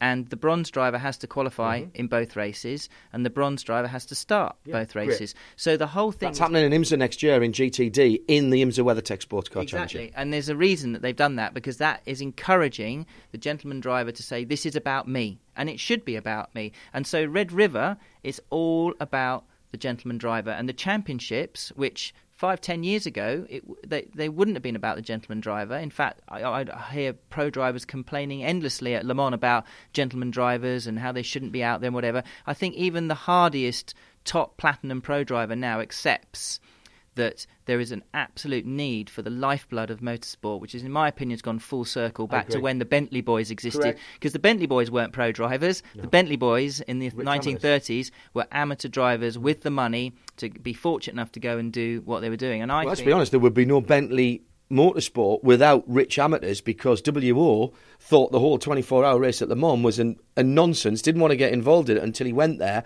and got caught up in the enthusiasm of some of his customers. Exactly, and that's and that all stemmed from gentleman drivers. And for me, gentleman drivers have become the lifeblood. Every series you go to, of course, if you go and look at no disrespect to Britcar, it's a great championship, club championship, GT Cup, even the British LMP3 Cup. You're going to go there, you're going to see more gentleman drivers than anyone else. But now you go to Le Mans, you go to the IMSA races, you mm-hmm. see a load of gentleman drivers out there. And let's face it, I always use the golf analogy gentleman driver is almost like when I first started racing, it was almost like an amateur driver was a bit like a dirty word. Almost that was Hmm. like someone that was you know f- slow and they shouldn't really be there. Should be doing their own thing in some championship where they didn't get in the way of the big boys and all Hmm. of that. And and but that's not the case in my opinion because let's face it, these gentleman drivers that we're talking about, these amateur drivers, if they were golfers, they'd be playing off scratch. Yeah. You know, so Yeah, very good. th- some of these top guys are literally within a second of a top top time. I mean, look at what Simon Dolan did Oh, in his career. Uh, you know, the, on his day, he was literally a few tenths off Filipe Albuquerque. You know, so these guys are absolutely at the highest level themselves, and they're working towards that. let's drag you back to Red River Sport before we let you go. Um, you've done so much with your original two clients in a handful of years, three, four years. Yeah, More years, people yeah. coming on, a couple of years for for for Bon. Um, how, what what does the future hold for Red River Sport, and and how aware do you have to be of things like the changing regulations, of things like the potential of the the hypercar concept? Well, the beauty of Red River Sport, like I keep saying, and I'm banging on about it, I know, and the listeners are probably going, "Oh, God, here he goes again," but it's an agency. Hmm. It, so we can So you have no affiliation. we have no affiliation with any team, any manufacturer, any car. So, any series. so that gives any series that gives us full flexibility to move. So wherever is best for the, for for our clients, wherever is best for our Red River uh, club members, If you like, that's that's where we'll go. And uh, basically, I'll head towards that, and I'll make sure that I keep heading in the right direction all the time, so that I can make sure that they're always going to be in the right place at the right time, whatever the regulations allow for. Johnny, we wish you all the best. Phone's ringing. Obviously, that's people who want to join Red River Sport even now. We are going to still see you driving a wee bit, though, aren't we? Yeah, I'm going to carry on driving. I love driving. I mean, I get a lot of hard, uh, I get a lot, especially from bloody Graham Goodwin. but uh, I get a lot of grief for people saying, "Oh, I thought you retired." But in my opinion, um, and Autosport actually did a really nice article about it, and Gary Watkins wrote about it. But in my opinion, a pro career, a pro driver is someone that gets paid to race by a team. And my pro career finished officially at Daytona in January 2017. So everything I do now, I do for the good of the clients. I love driving, though. I'm not like Allan McNish and people like that who said he loved the winning more than the actual driving. You could send me out in a in a car that's fun to drive, and I could go around all day. And so long as I know my own lap time, and I've got a, a, a predicted lap time on the dash, so I can try and beat my own Every lap time, time, yeah. I wouldn't care about anyone else out there. I don't care about anything other than just the sheer You, the joy- machinery, and the challenge of the circuit. the sheer joy of driving. I still get a huge kick out of it. And for me, this has gone full circle. I can't say how happy I am at the moment that everything seems to be going well because it's taken me back to falling in love again with the actual driving side. Because when you're, at, you know, in a top factory GT team or LMP1 team or whatever it is, the pressure on you to perform is such that a lot of that fun bleeds out of the mm. sport. And all of us got into this. Every driver out there got into this because they loved it first and foremost. They loved the thrill of just driving. And I think I've fallen back in love again with actual the actual driving side of it. And so having the opportunity to drive alongside people like Bon and Ivor as their coach, stroke Mhm. mentor, rather than in, as their sort of pro in a pro am environment, has reignited my whole joy of, of motorsport all over again. People, including Jesse, tweeting in at Specutainment. I'm listening to Jonny Mowlem and at Red River Sport right now. I want to mo- know more. This is like a kind of motorsport broker. No, it is a motorsport broker. That's exactly what it is a motorsport agency driven to succeed. Absolutely right. Smashing to spend some time with Johnny uh, yesterday. And uh, to be honest, there could have been about three times as much as that by the time that we'd had a chat before we turned the recorder on, and then we went for a very pleasant lunch. Thank you, Mr. Mowlem, uh, for that. A bit of an early birthday present, present, and put the world to rights. Uh, I, I, I kind of, sort of think it would have been nice to have left left the recorder running, but. Um, probably not as well in some respects. Thank you, Johnny. We'll have you on again soon. Um, that was our nine o'clock interview for this week's Midweek Motorsport. We'll have another one at the same time next week. And now, Arriba, arriba, Andre, Andre. Are we moving on? Race of Champions. Yes. Apparently, Oh. I've heard that might be going somewhere else. Is that right? Co- Course de Champignon. Hang on, can you do that again with more feeling, Nick, and, and more incredulity? What? They're moving the Race of Champions again, but where could it go, Tim? Where? Where would be a great place? Well, it's never been to Latin America. Did you know that? No, I had no idea. Well, that's not quite true. It was in Miami. That's not really Latin America. is Shit, it? our Miami Yes. correspondent. yes, yes, we are. We are North Cuba. to be fair, she did have to watch the uh, Formula One Grand Prix on Univision. On Univision. yes. Indeed so. And it so has where- been to the Caribbean as well. It has. Not Latin America either. Uh, so wha- where is it going and uh, when will it happen? Yeah, tell me where. I've no idea. It's going to the Foro Sol. Is it? Yes, which is uh, obviously part of the Autodromo Hermanos Rodriguez. Obviously. Yes. What, what- which bit would that be of the track, Jim, uh, uh, Tim? It's the baseball Jim? stadium. Jim? No. Yes. What? Who'd have thought they put it there? Uh, we're talking about Mexico City. And so this is see- actually this is quite unusual because it's the first time uh, since since we went to Jamaica that it'll No, be she did it outside. willingly. But, Jamaica? no, she went of her own accord. Um, Wasn't it Barbados? Barbados it was, yes, actually. Thank you, Shea. Um, really confused there for a second. properly, properly outdoors, not in, uh, not in a sports stadium. I suppose Yeah. Rajamangala was partially outdoors, but it's gone back to its roots. Didn't the German one have an open roof? Barely. What I mean is, it's not an enclosed stadium, as such. The spectators would get wet if it rained. Yes, they would. That's the point I was trying to make, Tim. Thank you for that. It doesn't have a roof over the spectator areas. I presume that means we can't do it during the day either, because it'll be way too hot. In January, Well, Nah, okay. it'll be fine. Will it be raining, Shane, in January in Mexico City? Shouldn't be. It's a dry season. Okay, good. January the 19th and 20th are the dates.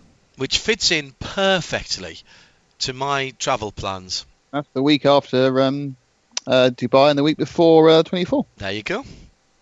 Rolex 24 the week after. Guess which way I'm coming back from Dubai then? Are you going via Mexico City? Yes, I might well be. I think. Arriba. Yep. I'm going to get me maracas sorted out. It- that, just your penance in for that. Mm. Uh, we're delighted to be bringing the Race of Champions to Mexico City, said Fredrik Johnsson. Ever since he was a young boy. Oh boy, I got the one have. impression that he was wanting to say ever since I was a young boy, I was wanting to take the Race of Champions to Mexico City. He doesn't say that though. Right. He does say the Foro Sol is an incredible arena to watch motorsport, and it's no surprise that it's already reached iconic status with fans of Formula One Uh, and WEC. It, it is very and good. IndyCar Uh, yes. and it, Champ Car. it is very good, but I can't help thinking that it's going to be. Well, I suppose they could use little bits either side of it. It is quite tight, though, to put the twin track in. It's perfect, says Fredrik. Ah, right. I'm wrong then. Sorry, Fredrik. Uh, the greats of motorsport will show off all their skills in identical supercars on our purpose-built track. Are they still going to have the crossover?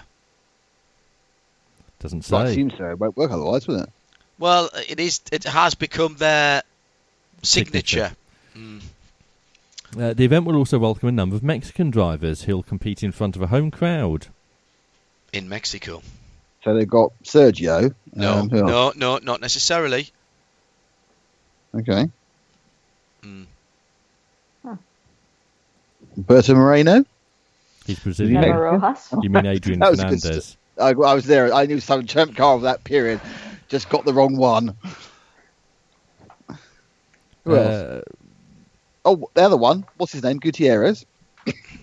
yeah. Well, but they might have a um, ROC Nations Cup Mexico type thing. Yes. Although the Nations Cup's for the non-Mexicans, of course, isn't it? No, but they'll have, but they'll have a, national. they'll have whatever they, they call that thing on the Friday, where they have a knockout between all the Mexican drivers, all the local drivers, to go forward into the Nations Cup. So they'll have a bit of that as well. I would If you were presume. listening to our VLN coverage on Saturday, Yes, you'll have heard us talking to Bradley Philpott, who uh, I loved that interview, who Tim. took part in one of those uh, He did. national uh, race of champions things. Yes, he did. Um, that was a very good interview, Tim. I thought you did very well, and you made me. Uh, uh, you, he and you made me laugh out loud when he was talking about having done the two-week Larnacel Jorman, Yes. um, and so he can ask uh, how to get to the railway station, where the cathedral is, how many flights of stairs to my room. But what he can't say is the gearbox is making a funny crunching noise. That I think we've identified there a gap in the market for motorsport-based language courses. Yes. Just teach them all English. Most of them speak English anyway. Uh, shall we uh, look at some of the drivers who are signed up? Yes, Uh, Sebastian Vettel. Sebastian Vettel is uh, at the top of the list. right. Uh, he qualifies for being ra- uh, in the race of champions because he's won uh, which championship, Nick? He's won the race of champions. He's won the Formula One he's won World the Championship. Formula One World Championship. Yes. Really, it's, really, I think it's a long time ago. All, all I remember him now for is making multiple mistakes and throwing a championship away. Uh, also taking part, Tom Kristensen. What's he won? He's won Everything. Le Mans. He has, yes. Uh, Ryan Hunter-Reay. IndyCar. Yeah. Helio Castroneves. IndyCar, Uh, Indy 500. Solberg. He never won IndyCar. rallying, Uh, Petter Solberg's world champion, yes. World Uh, RX, Josef Newgarden. IndyCar IndyCar. champion. Juan Pablo Montoya. Kart. IndyCar champion, kart, Kart. yeah. Not IndyCar, no, kart. Uh, Timo Bernhard. Uh, WC, WC. Yep. Yeah, Renault world champ. Rast. DTM. DTM, yeah. Yes. Uh, Kyle Busch. Randy NASCAR. Randy Racing, Kurt Busch. NASCAR. Lando Norris. No, but what championships? They didn't Uh, both win the the- championships. three. No, they did. They did. Kurt won in like 2004, I want to say. Right. Didn't he won? He won it a long time ago. Uh, and Kyle won You're right. in 2004 NASCAR Nextel Cup champion. Okay, sorry. Yes, okay. Lando Norris. Uh, F3. F3 European champion. Uh, Jenson Button. World champion, Formula One. Yeah. Felipe Massa. World champion for just a few moments. Yes. Did he win Italian Formula Ren, Formula Three in 2000? Yes, he did win Italian Formula 3000, beating uh, Gianmaria Bruni to that title. Really? Uh, Pascal Wehrlein. Uh, Uh, DTM. Yes. Champion had been on his head. Alexander Rossi. Indy 500. Yeah. Yeah. Mick Doohan. Lots and lots of motorcycle racing, but his ankle still doesn't work. Jimmie Johnson. Seven-time Cup Shit, champion. NASCAR. Yeah. Tony Kanaan. IndyCar. Uh, 2004. Oh, well done. Sebastian Loeb. A million Everything. times everything. I think he's won every rally he's entered, and he only isn't winning now because he can't be bothered to enter. Yes. Uh, James Hinchcliffe. Indy Lights. Ooh. Did. USF 2000, Alex Buncombe. Blancpain. and I think British F, uh, British GT as well, didn't he? Did Buncombe, did Buckingham win Blancpain? He did in 2015. Well Nice, done. I had to look that up. Good call, Nick. Marcus Gronholm. Rallying. Yes. Uh, Jorge Lorenzo. Motorcycling. I'll be. He, I wonder. Well, he might. I suppose he, he'll be mended by then. Sebastian Ogier. More rallying. Rallying. Andy Priaulx. Um, Multiple World touring car. World, World Touring, Touring Car, Car. European Touring Car Champion. Yeah. Alain Prost. Just I've never heard of him. legend. Yeah, Valentino Rossi. Ledge. Who? Carlos Goat. Sainz. Ledge. Which one? Senior. Senior. Rallying. Do you know what? I've got to tell you. I've got to tell you. They're doing a seniors championship as well. Sorry. Possibly. They're like a, a, a veterans championship as well as just the ordinary Well, one. I've got to tell you that is a pretty strong lineup. Uh, I found uh, another actual Mexican. Who? Go on. Memo Rojas. Yes. Oh, in Hello. fairness. Memo. What's he won? What's he champion Grand Am of? four times. Grand Am, yes. And David Coulthard. Nothing. He's won nothing. He's good He- at spinning a car around at the top of a Formula half-made building. Ford 1600 Yes. championship in the 80s. Right. Did he? Wow. He's also the reigning Race of Champions champion. Champion. Of champions. So there we go. That was uh, Race of Champions. Anyone else have anything to say about Race of Champions? Can't wait to go back and do it again. I missed not doing it last year. this year. I've Yeah. just noticed a note from Shea saying Rojas. Yes. uh, so is that it for Nick? Yeah, we can say goodbye to Nick unless he watched the NASCAR. No, I didn't watch the NASCAR. I'm going to go and enjoy my, my evening in Salford Quays. Oh yes. Why are you in Salford? You seem to be doing. Uh, Nick. I am. Nick is in tremendously good quality tonight on his IHG Rewards Club free Wi-Fi. know, couldn't it? which is fantastic. And uh, you seem to be doing a, a city tour of the Northern Oh, Powerhouse at the moment. Where oh, are you? no, where I, went, I went from London, Coventry. Now I'm in uh, Manchester. It's uh, it's all. I'm doing a big presentation to lots of people tomorrow about uh, what what I do in my day job for Epson, and then I'm going to Edinburgh in a couple of weeks and Dublin a couple of weeks after that, Oh, excellent. and possibly Cool. Stockholm next week for something else entirely, but that's not confirmed yet. Stockholm. Ah, Right. See you later, then, Nick. Have a good evening. Hope you find something still open. I hope so. Uh, that's Nick Daman. You're listening to Midweek Motorsport. We've got 20 minutes or so of the show to go. Let's head to some uh, US news. Shall we start with NASCAR then? Shea Adam with us and everything nice and tidy here. Where were they at the weekend? Uh, it's just gone out of my head. Kansas, Kansas. They were in Kansas. They're They're not not, in Kansas, Kansas anymore, anymore. though. That's what I was going to. That's what I was going to. And you ruined that. Why don't we should do more rehearsal? We should. Uh, they were in Kansas at the weekend and Let's do it again. We'll cut that out in the uh, in, in the podcast. So, Shea, uh, everything nice and neat and tidy. Let's start with NASCAR. Where were they this weekend? Well, John, they were in Kansas. But they've moved from there, so they're not in Can- not Kansas anymore. It'll all be all right in post. Who did we lose this week? Uh, we lost Alex Bowman, the showman, from uh, car number 88. It was no go for Mr. Blaney, who's been touring Miami today, on a side note. Kyle Larson couldn't get another driver to pull over to make his way into the next round of the championship, so the 42 is out. And Brad Keselowski, very disappointed that he is knocked out already, so there will be no two for the two this year. And uh, We still have two bushes though. yes, we do. Two bushes, in the hand is worth a bird in the. No, that doesn't work, does it? No, no, it doesn't. It's uh, Kyle Busch who comes in with the most points to begin the next round, which is three more races and four remaining in the season, but we'll get there in a minute. So Kyle Busch has most points. He leads Kevin Harvick, Martin Truex Jr., who almost didn't make it to the next round. There was a bit of a scare for him earlier on in the race. Uh, Chase Elliott, the race winner from Kansas. So that's that two races for Chase Elliott. in the chase. Yeah, two for Chase in the chase. three on the year. So it's been very impressive for Elliott Jr. Um, Clint Bowyer made it through. Joey Logano for Mr. Penske, so keeping the dream alive. And uh, Aric Almirola with his win at Talladega made it through as well. Okay. Um, where are we? We're at Martinsville this weekend.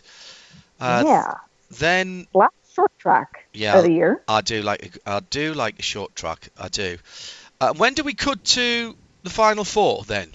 So Martinsville this weekend, Yep. Texas next weekend, and then Phoenix the weekend after that, which I've just noticed I misspelled in the docs, so sorry about that. Um, then at the Phoenix round, that is when it gets serious. That's the cutoff race where it goes from eight to four, and we take the final four down to Homestead Miami Speedway for the final race weekend when uh, the COTA 24 Hours is on the same weekend, so we'll be a little bit preoccupied.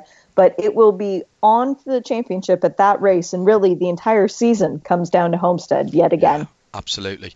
Uh, let sorry, go on, Tim. I was going to say Chase Elliott, if he goes on to win the title, will become uh, part of only the fourth father son combination to win. That's good. Nice start. Who were the other three?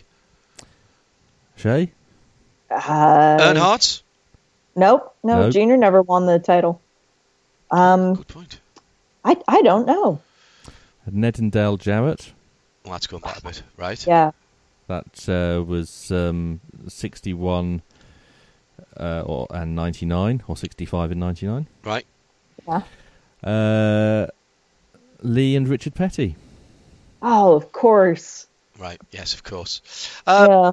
Let's move to. You mentioned Homestead there being the series finale and where the title will be fought over for the Cup Series in NASCAR. Stay in Florida and Sebring. The Michelin IMSA, the IMSA Michelin Encore, chance for teams who haven't yet raced on the Michelin tyres, so basically everything except uh, GT uh, Le Mans and indeed the top uh, two classes of prototypes. So everything below WeatherTech, who haven't raced so far, uh, are invited, and entries starting to firm up, particularly in the other prototype ca- class, Shea LMP3. Yeah, we've had a couple of emails drop in this week that have been teams more formally announcing their intent to run the Encore. Uh, I know I've gotten one from P1 Motorsports, from Performance Tech. They've really come forward to say, hey, we're interested, we're going to be there. Uh, the same has also come from Core Motorsport, the team that very nearly won the Continental Tire Sports Car Challenge this year. Their drivers Kyle Marcelli and Nate Stacy collecting three wins on the year. GMG Racing, another one of those organizations that has a GT4 car interested in coming to run over in our series. And of course, Rum Castle Racing, who you interviewed when you did your grid walk, uh, the yeah. Volkswagen TCR cars. So they're going to be there Let that well. go, Shea. Let that go. You I, were busy doing other stuff. In your box. No, you're not putting me back in the box. Nobody puts Jonny in a box. Nobody puts Jonny in the box. No, I did that. good- That cat meme was fantastic, by the way. I love the fact that the black cat's sitting on that postage box, and you can see the fact it's getting moved around by the one inside. exactly. It's hilarious. It it was too perfect. I tried to get my cats to do that and film it, but they just weren't cooperating. But it's nice to see that so many people are starting to come forward and announce that they will be at the Encore. And, and remember, it's not that far away, so we should be getting a provisional entry list here within the next couple of weeks. I, I'm I'm really really looking forward to it. Um, I think it's going to be a great event. Plus we've got some MX5 races as well. A couple of MX5 races, 30 cars at least in that. Other IMSA news. This time last week, the press release was just about to go out. It wasn't our news to break, so uh, we abided by the uh, embargoes uh, that were uh, although obviously we'd known about for a while, um, that were about to go out to talk about gradient racing. But it's been a bit of an uphill struggle for them. But apparently they're over the top now, and it's downhill all the way from here.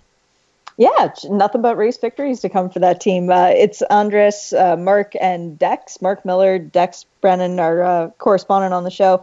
It's effectively what used to be CJ Wilson Racing just moving to Texas. So it's going to be a different base, different people, but the same crew. So the same core that they've worked over the last, I don't know, 10 years to develop these people and form a solid racing foundation. It's going to be a racing team. They're looking at running an IMSA. We could not be happier to help them in our paddock. And uh, Mark Miller and Till Bechtelsheimer, who ran a couple of races, three races this year, uh, Watkins Glen, Sebring, and Daytona, be really happy to have them back in the paddock as well. Um, we broke the news, or at least the news was breaking last week about Lexus moving to AIM Vasser Sullivan. No news uh, officially on the drivers, but some hints beginning to surface there. Yeah, I was listening to uh, one of the Marshall Pruett podcasts this morning where he was doing an interview with uh, Jimmy Vasser. Hinted very strongly at the fact that one of the drivers who has been a part of the program for several years is somebody who they basically have set to go, just need to dot the I's and cross the T's.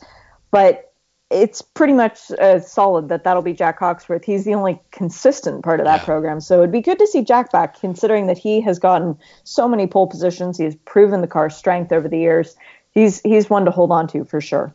Uh, we talked to Richard Dean last week, and he was saying they won't be heading to the Rolex 24 at Daytona in LMP2 next year because of the change in regulations. We were wondering what that would do to other wild card entries or one off entries, if you will. Well, we found out this week somebody who will be going there. Yeah, in fine style too, because Elton Julian likes to put on a bit of a production when he announces news. So he did one great videos that he's known for where he said that they will be running in the Rolex 24 Hours of Daytona in the LMP2 class. Henrik Hedman, Ben Hanley, and Nicolas Lapierre. So the guy who won the Sebring 12 Hours last year driving with ESM, going to be going for a Rolex watch again this year, and it's hmm. really cool to see. I hate to say it, but the first of our irregular teams coming in. Yeah, I, I, I, Scott Atherton telling us that you know they had spoken to the current LMP2 teams and they feel that they're quite happy to go that way because it does give them a chance of a watch. And, and let's be honest, one of the great draws of Daytona, other than it being a fabulous facility, the history, everybody wants one of those Rolex Daytona chronographs, cosmographs as they're called actually. Yeah, and think about it. You know, this year at the Rolex, we did have the category where the core Autosport guys went home with new watches. Uh, John Bennett, Colin Braun, Romain Dumas uh, were the recipients of that this year, so that was really cool. But next year, it's their own class, it's their own trophy, it's their own watch, and it's points. It's a championship, so it makes it count even a little bit more. When you're a team that can come in and play that spoiler, when you can maybe take some of those championship points away from some of the big teams and just show how good you are over them, it's something that they have to think about the rest of the year. Well, if I had won at Daytona, I would have 35 points instead of coming third, and I only have 30. Um, quick note on uh, the Virgin Australian supercars. Uh, you've been catching up on the whole season, uh, and coming into the weekend, which was the Gold Coast 600. I'm so annoyed that I can't pick it up on television here, although I was uh, quite. Uh, busy coming into the weekend. It was uh, Shane van Gisbergen that was leading. It's all changed over the weekend, and not all happening on the track. Certainly not in race terms, at least. Well, it was a 33 point swing from Shane Van Gisbergen leading to Scotty McLaughlin's lead at the end of the weekend. Supposed to be a two race show down at the Gold Coast. It was only one because the second race was red flagged due to really bad rain. And I'm talking hail and the sort of uh, weather that put Paul Dumbrell into the wall on his own when he was driving in slicks. Um, it was treacherous out there. Our very own tame Kiwi Earl Bamber managed to be the best of the co-drivers, staying out there through the field, leading the way for a little while. It looked pretty promising, but ultimately the race was called off because the time limit that they were given was quickly elapsing. They weren't going to be able to get it to half distance to award points, even under safety car conditions, so they had to call it. But the first race of the weekend was good enough. Chaz Mostert, what a beast. So he went out there for the pole shootout to begin with on used tires when everybody else had new tires for the second race, and he still put the car fourth. They are so close in the competition out there. But Chaz cut his hair this weekend and got his first race win in a calendar year. It was just so cool to watch. And he and uh, Chaz Moffat did a great job. They both deserve that surfboard prize that they get. Where they're heading to next?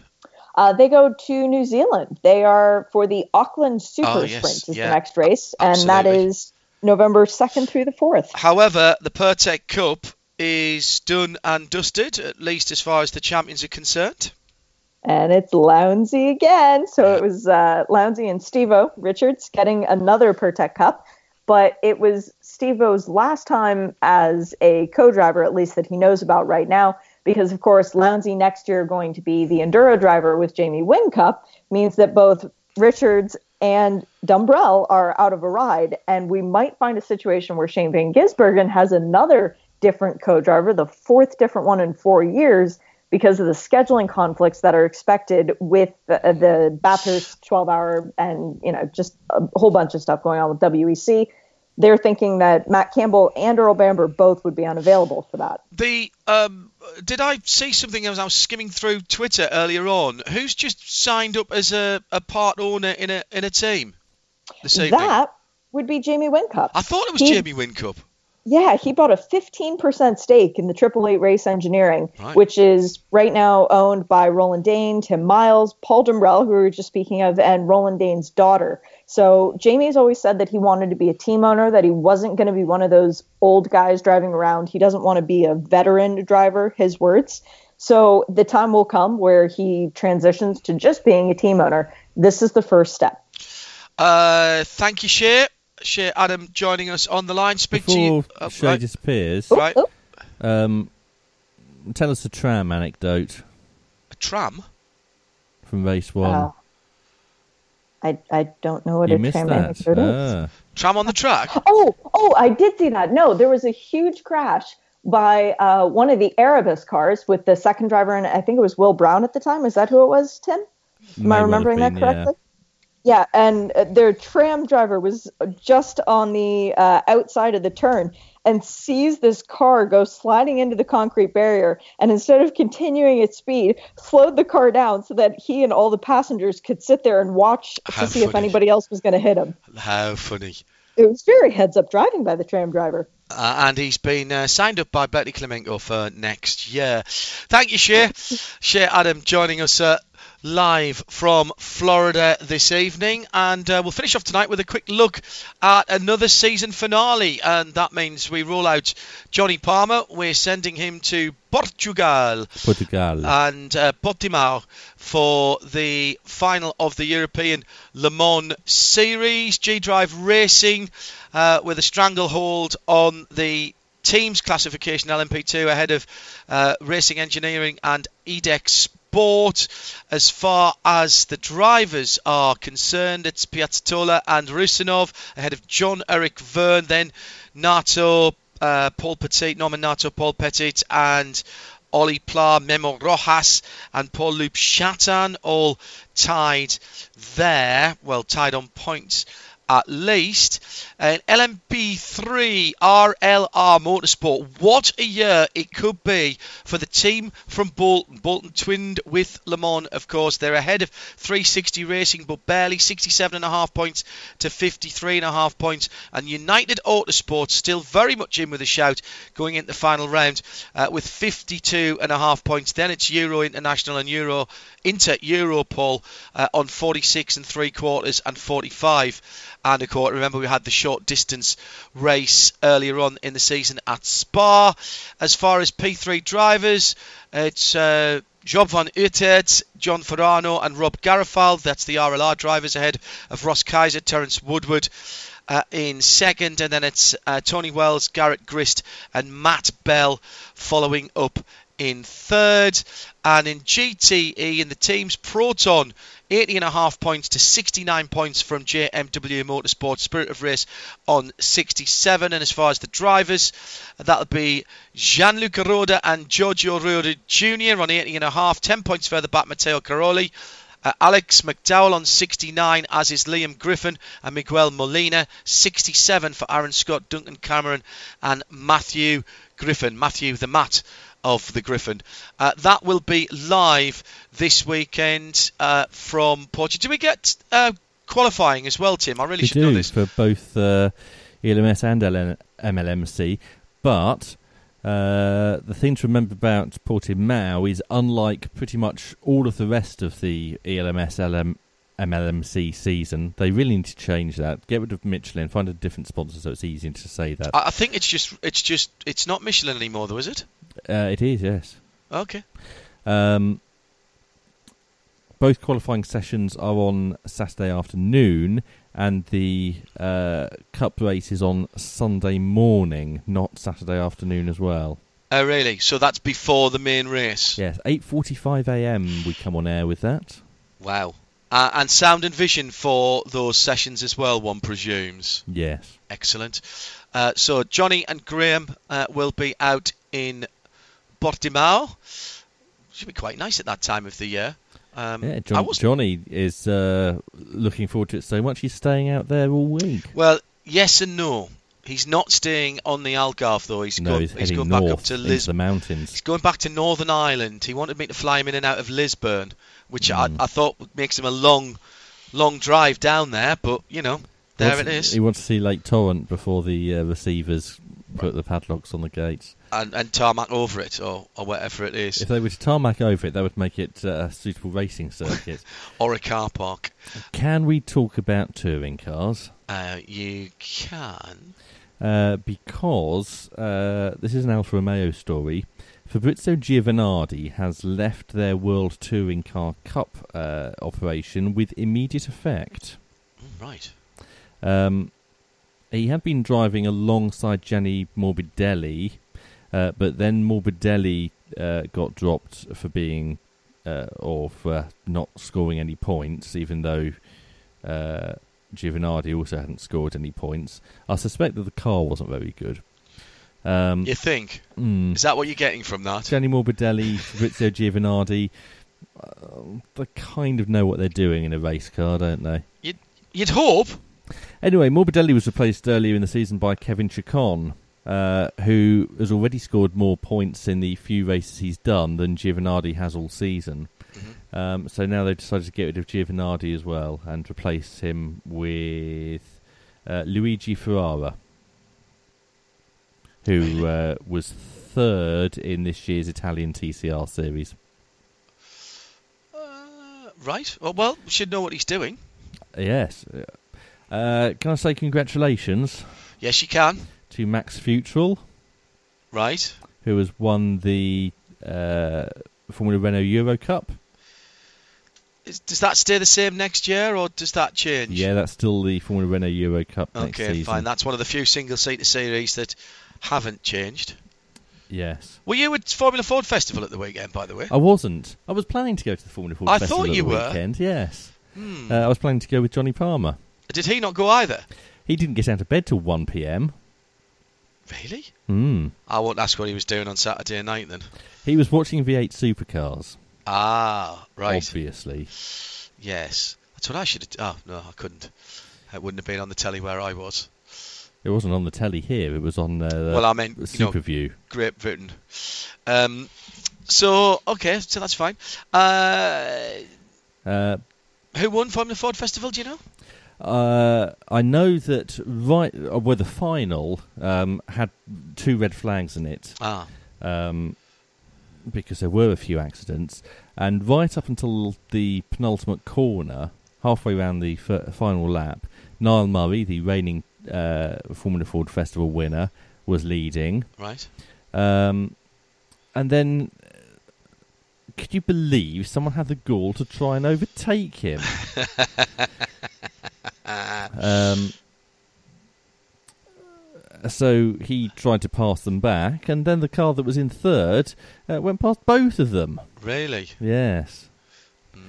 Um, so Niall Murray is third, but sorry, finishes second.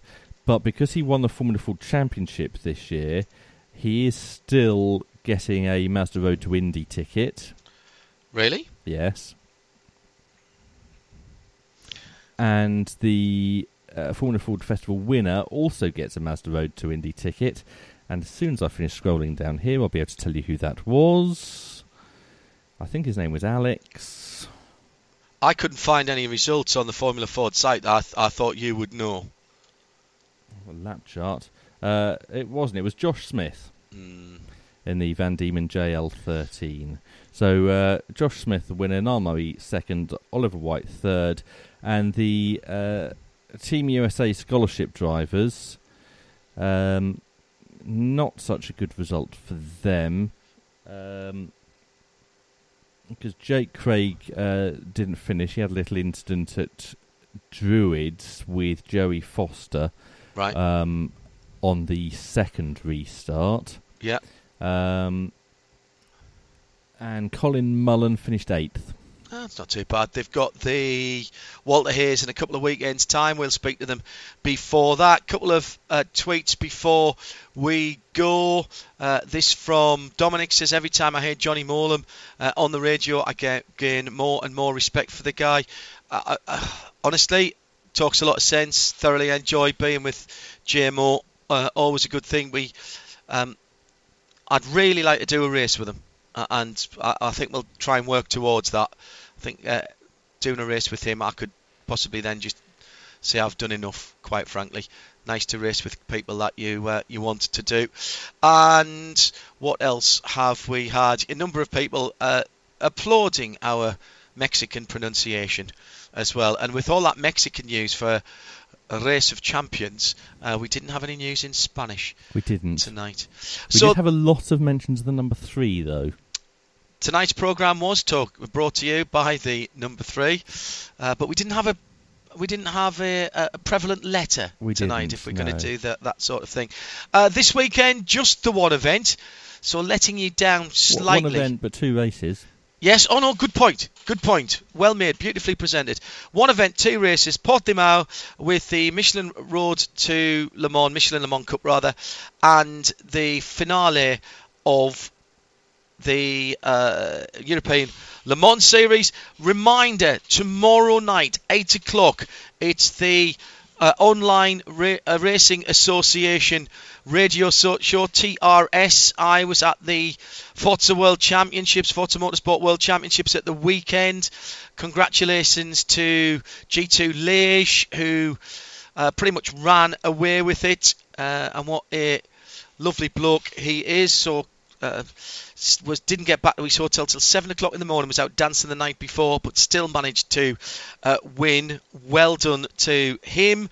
Uh, and coming up next, Nick Daman for the first airing of a real world road test as of an SUV like no other. The SUV that puts sport into sport utility uh, vehicle. Mm, it's the Maserati Levante and Nick Daman.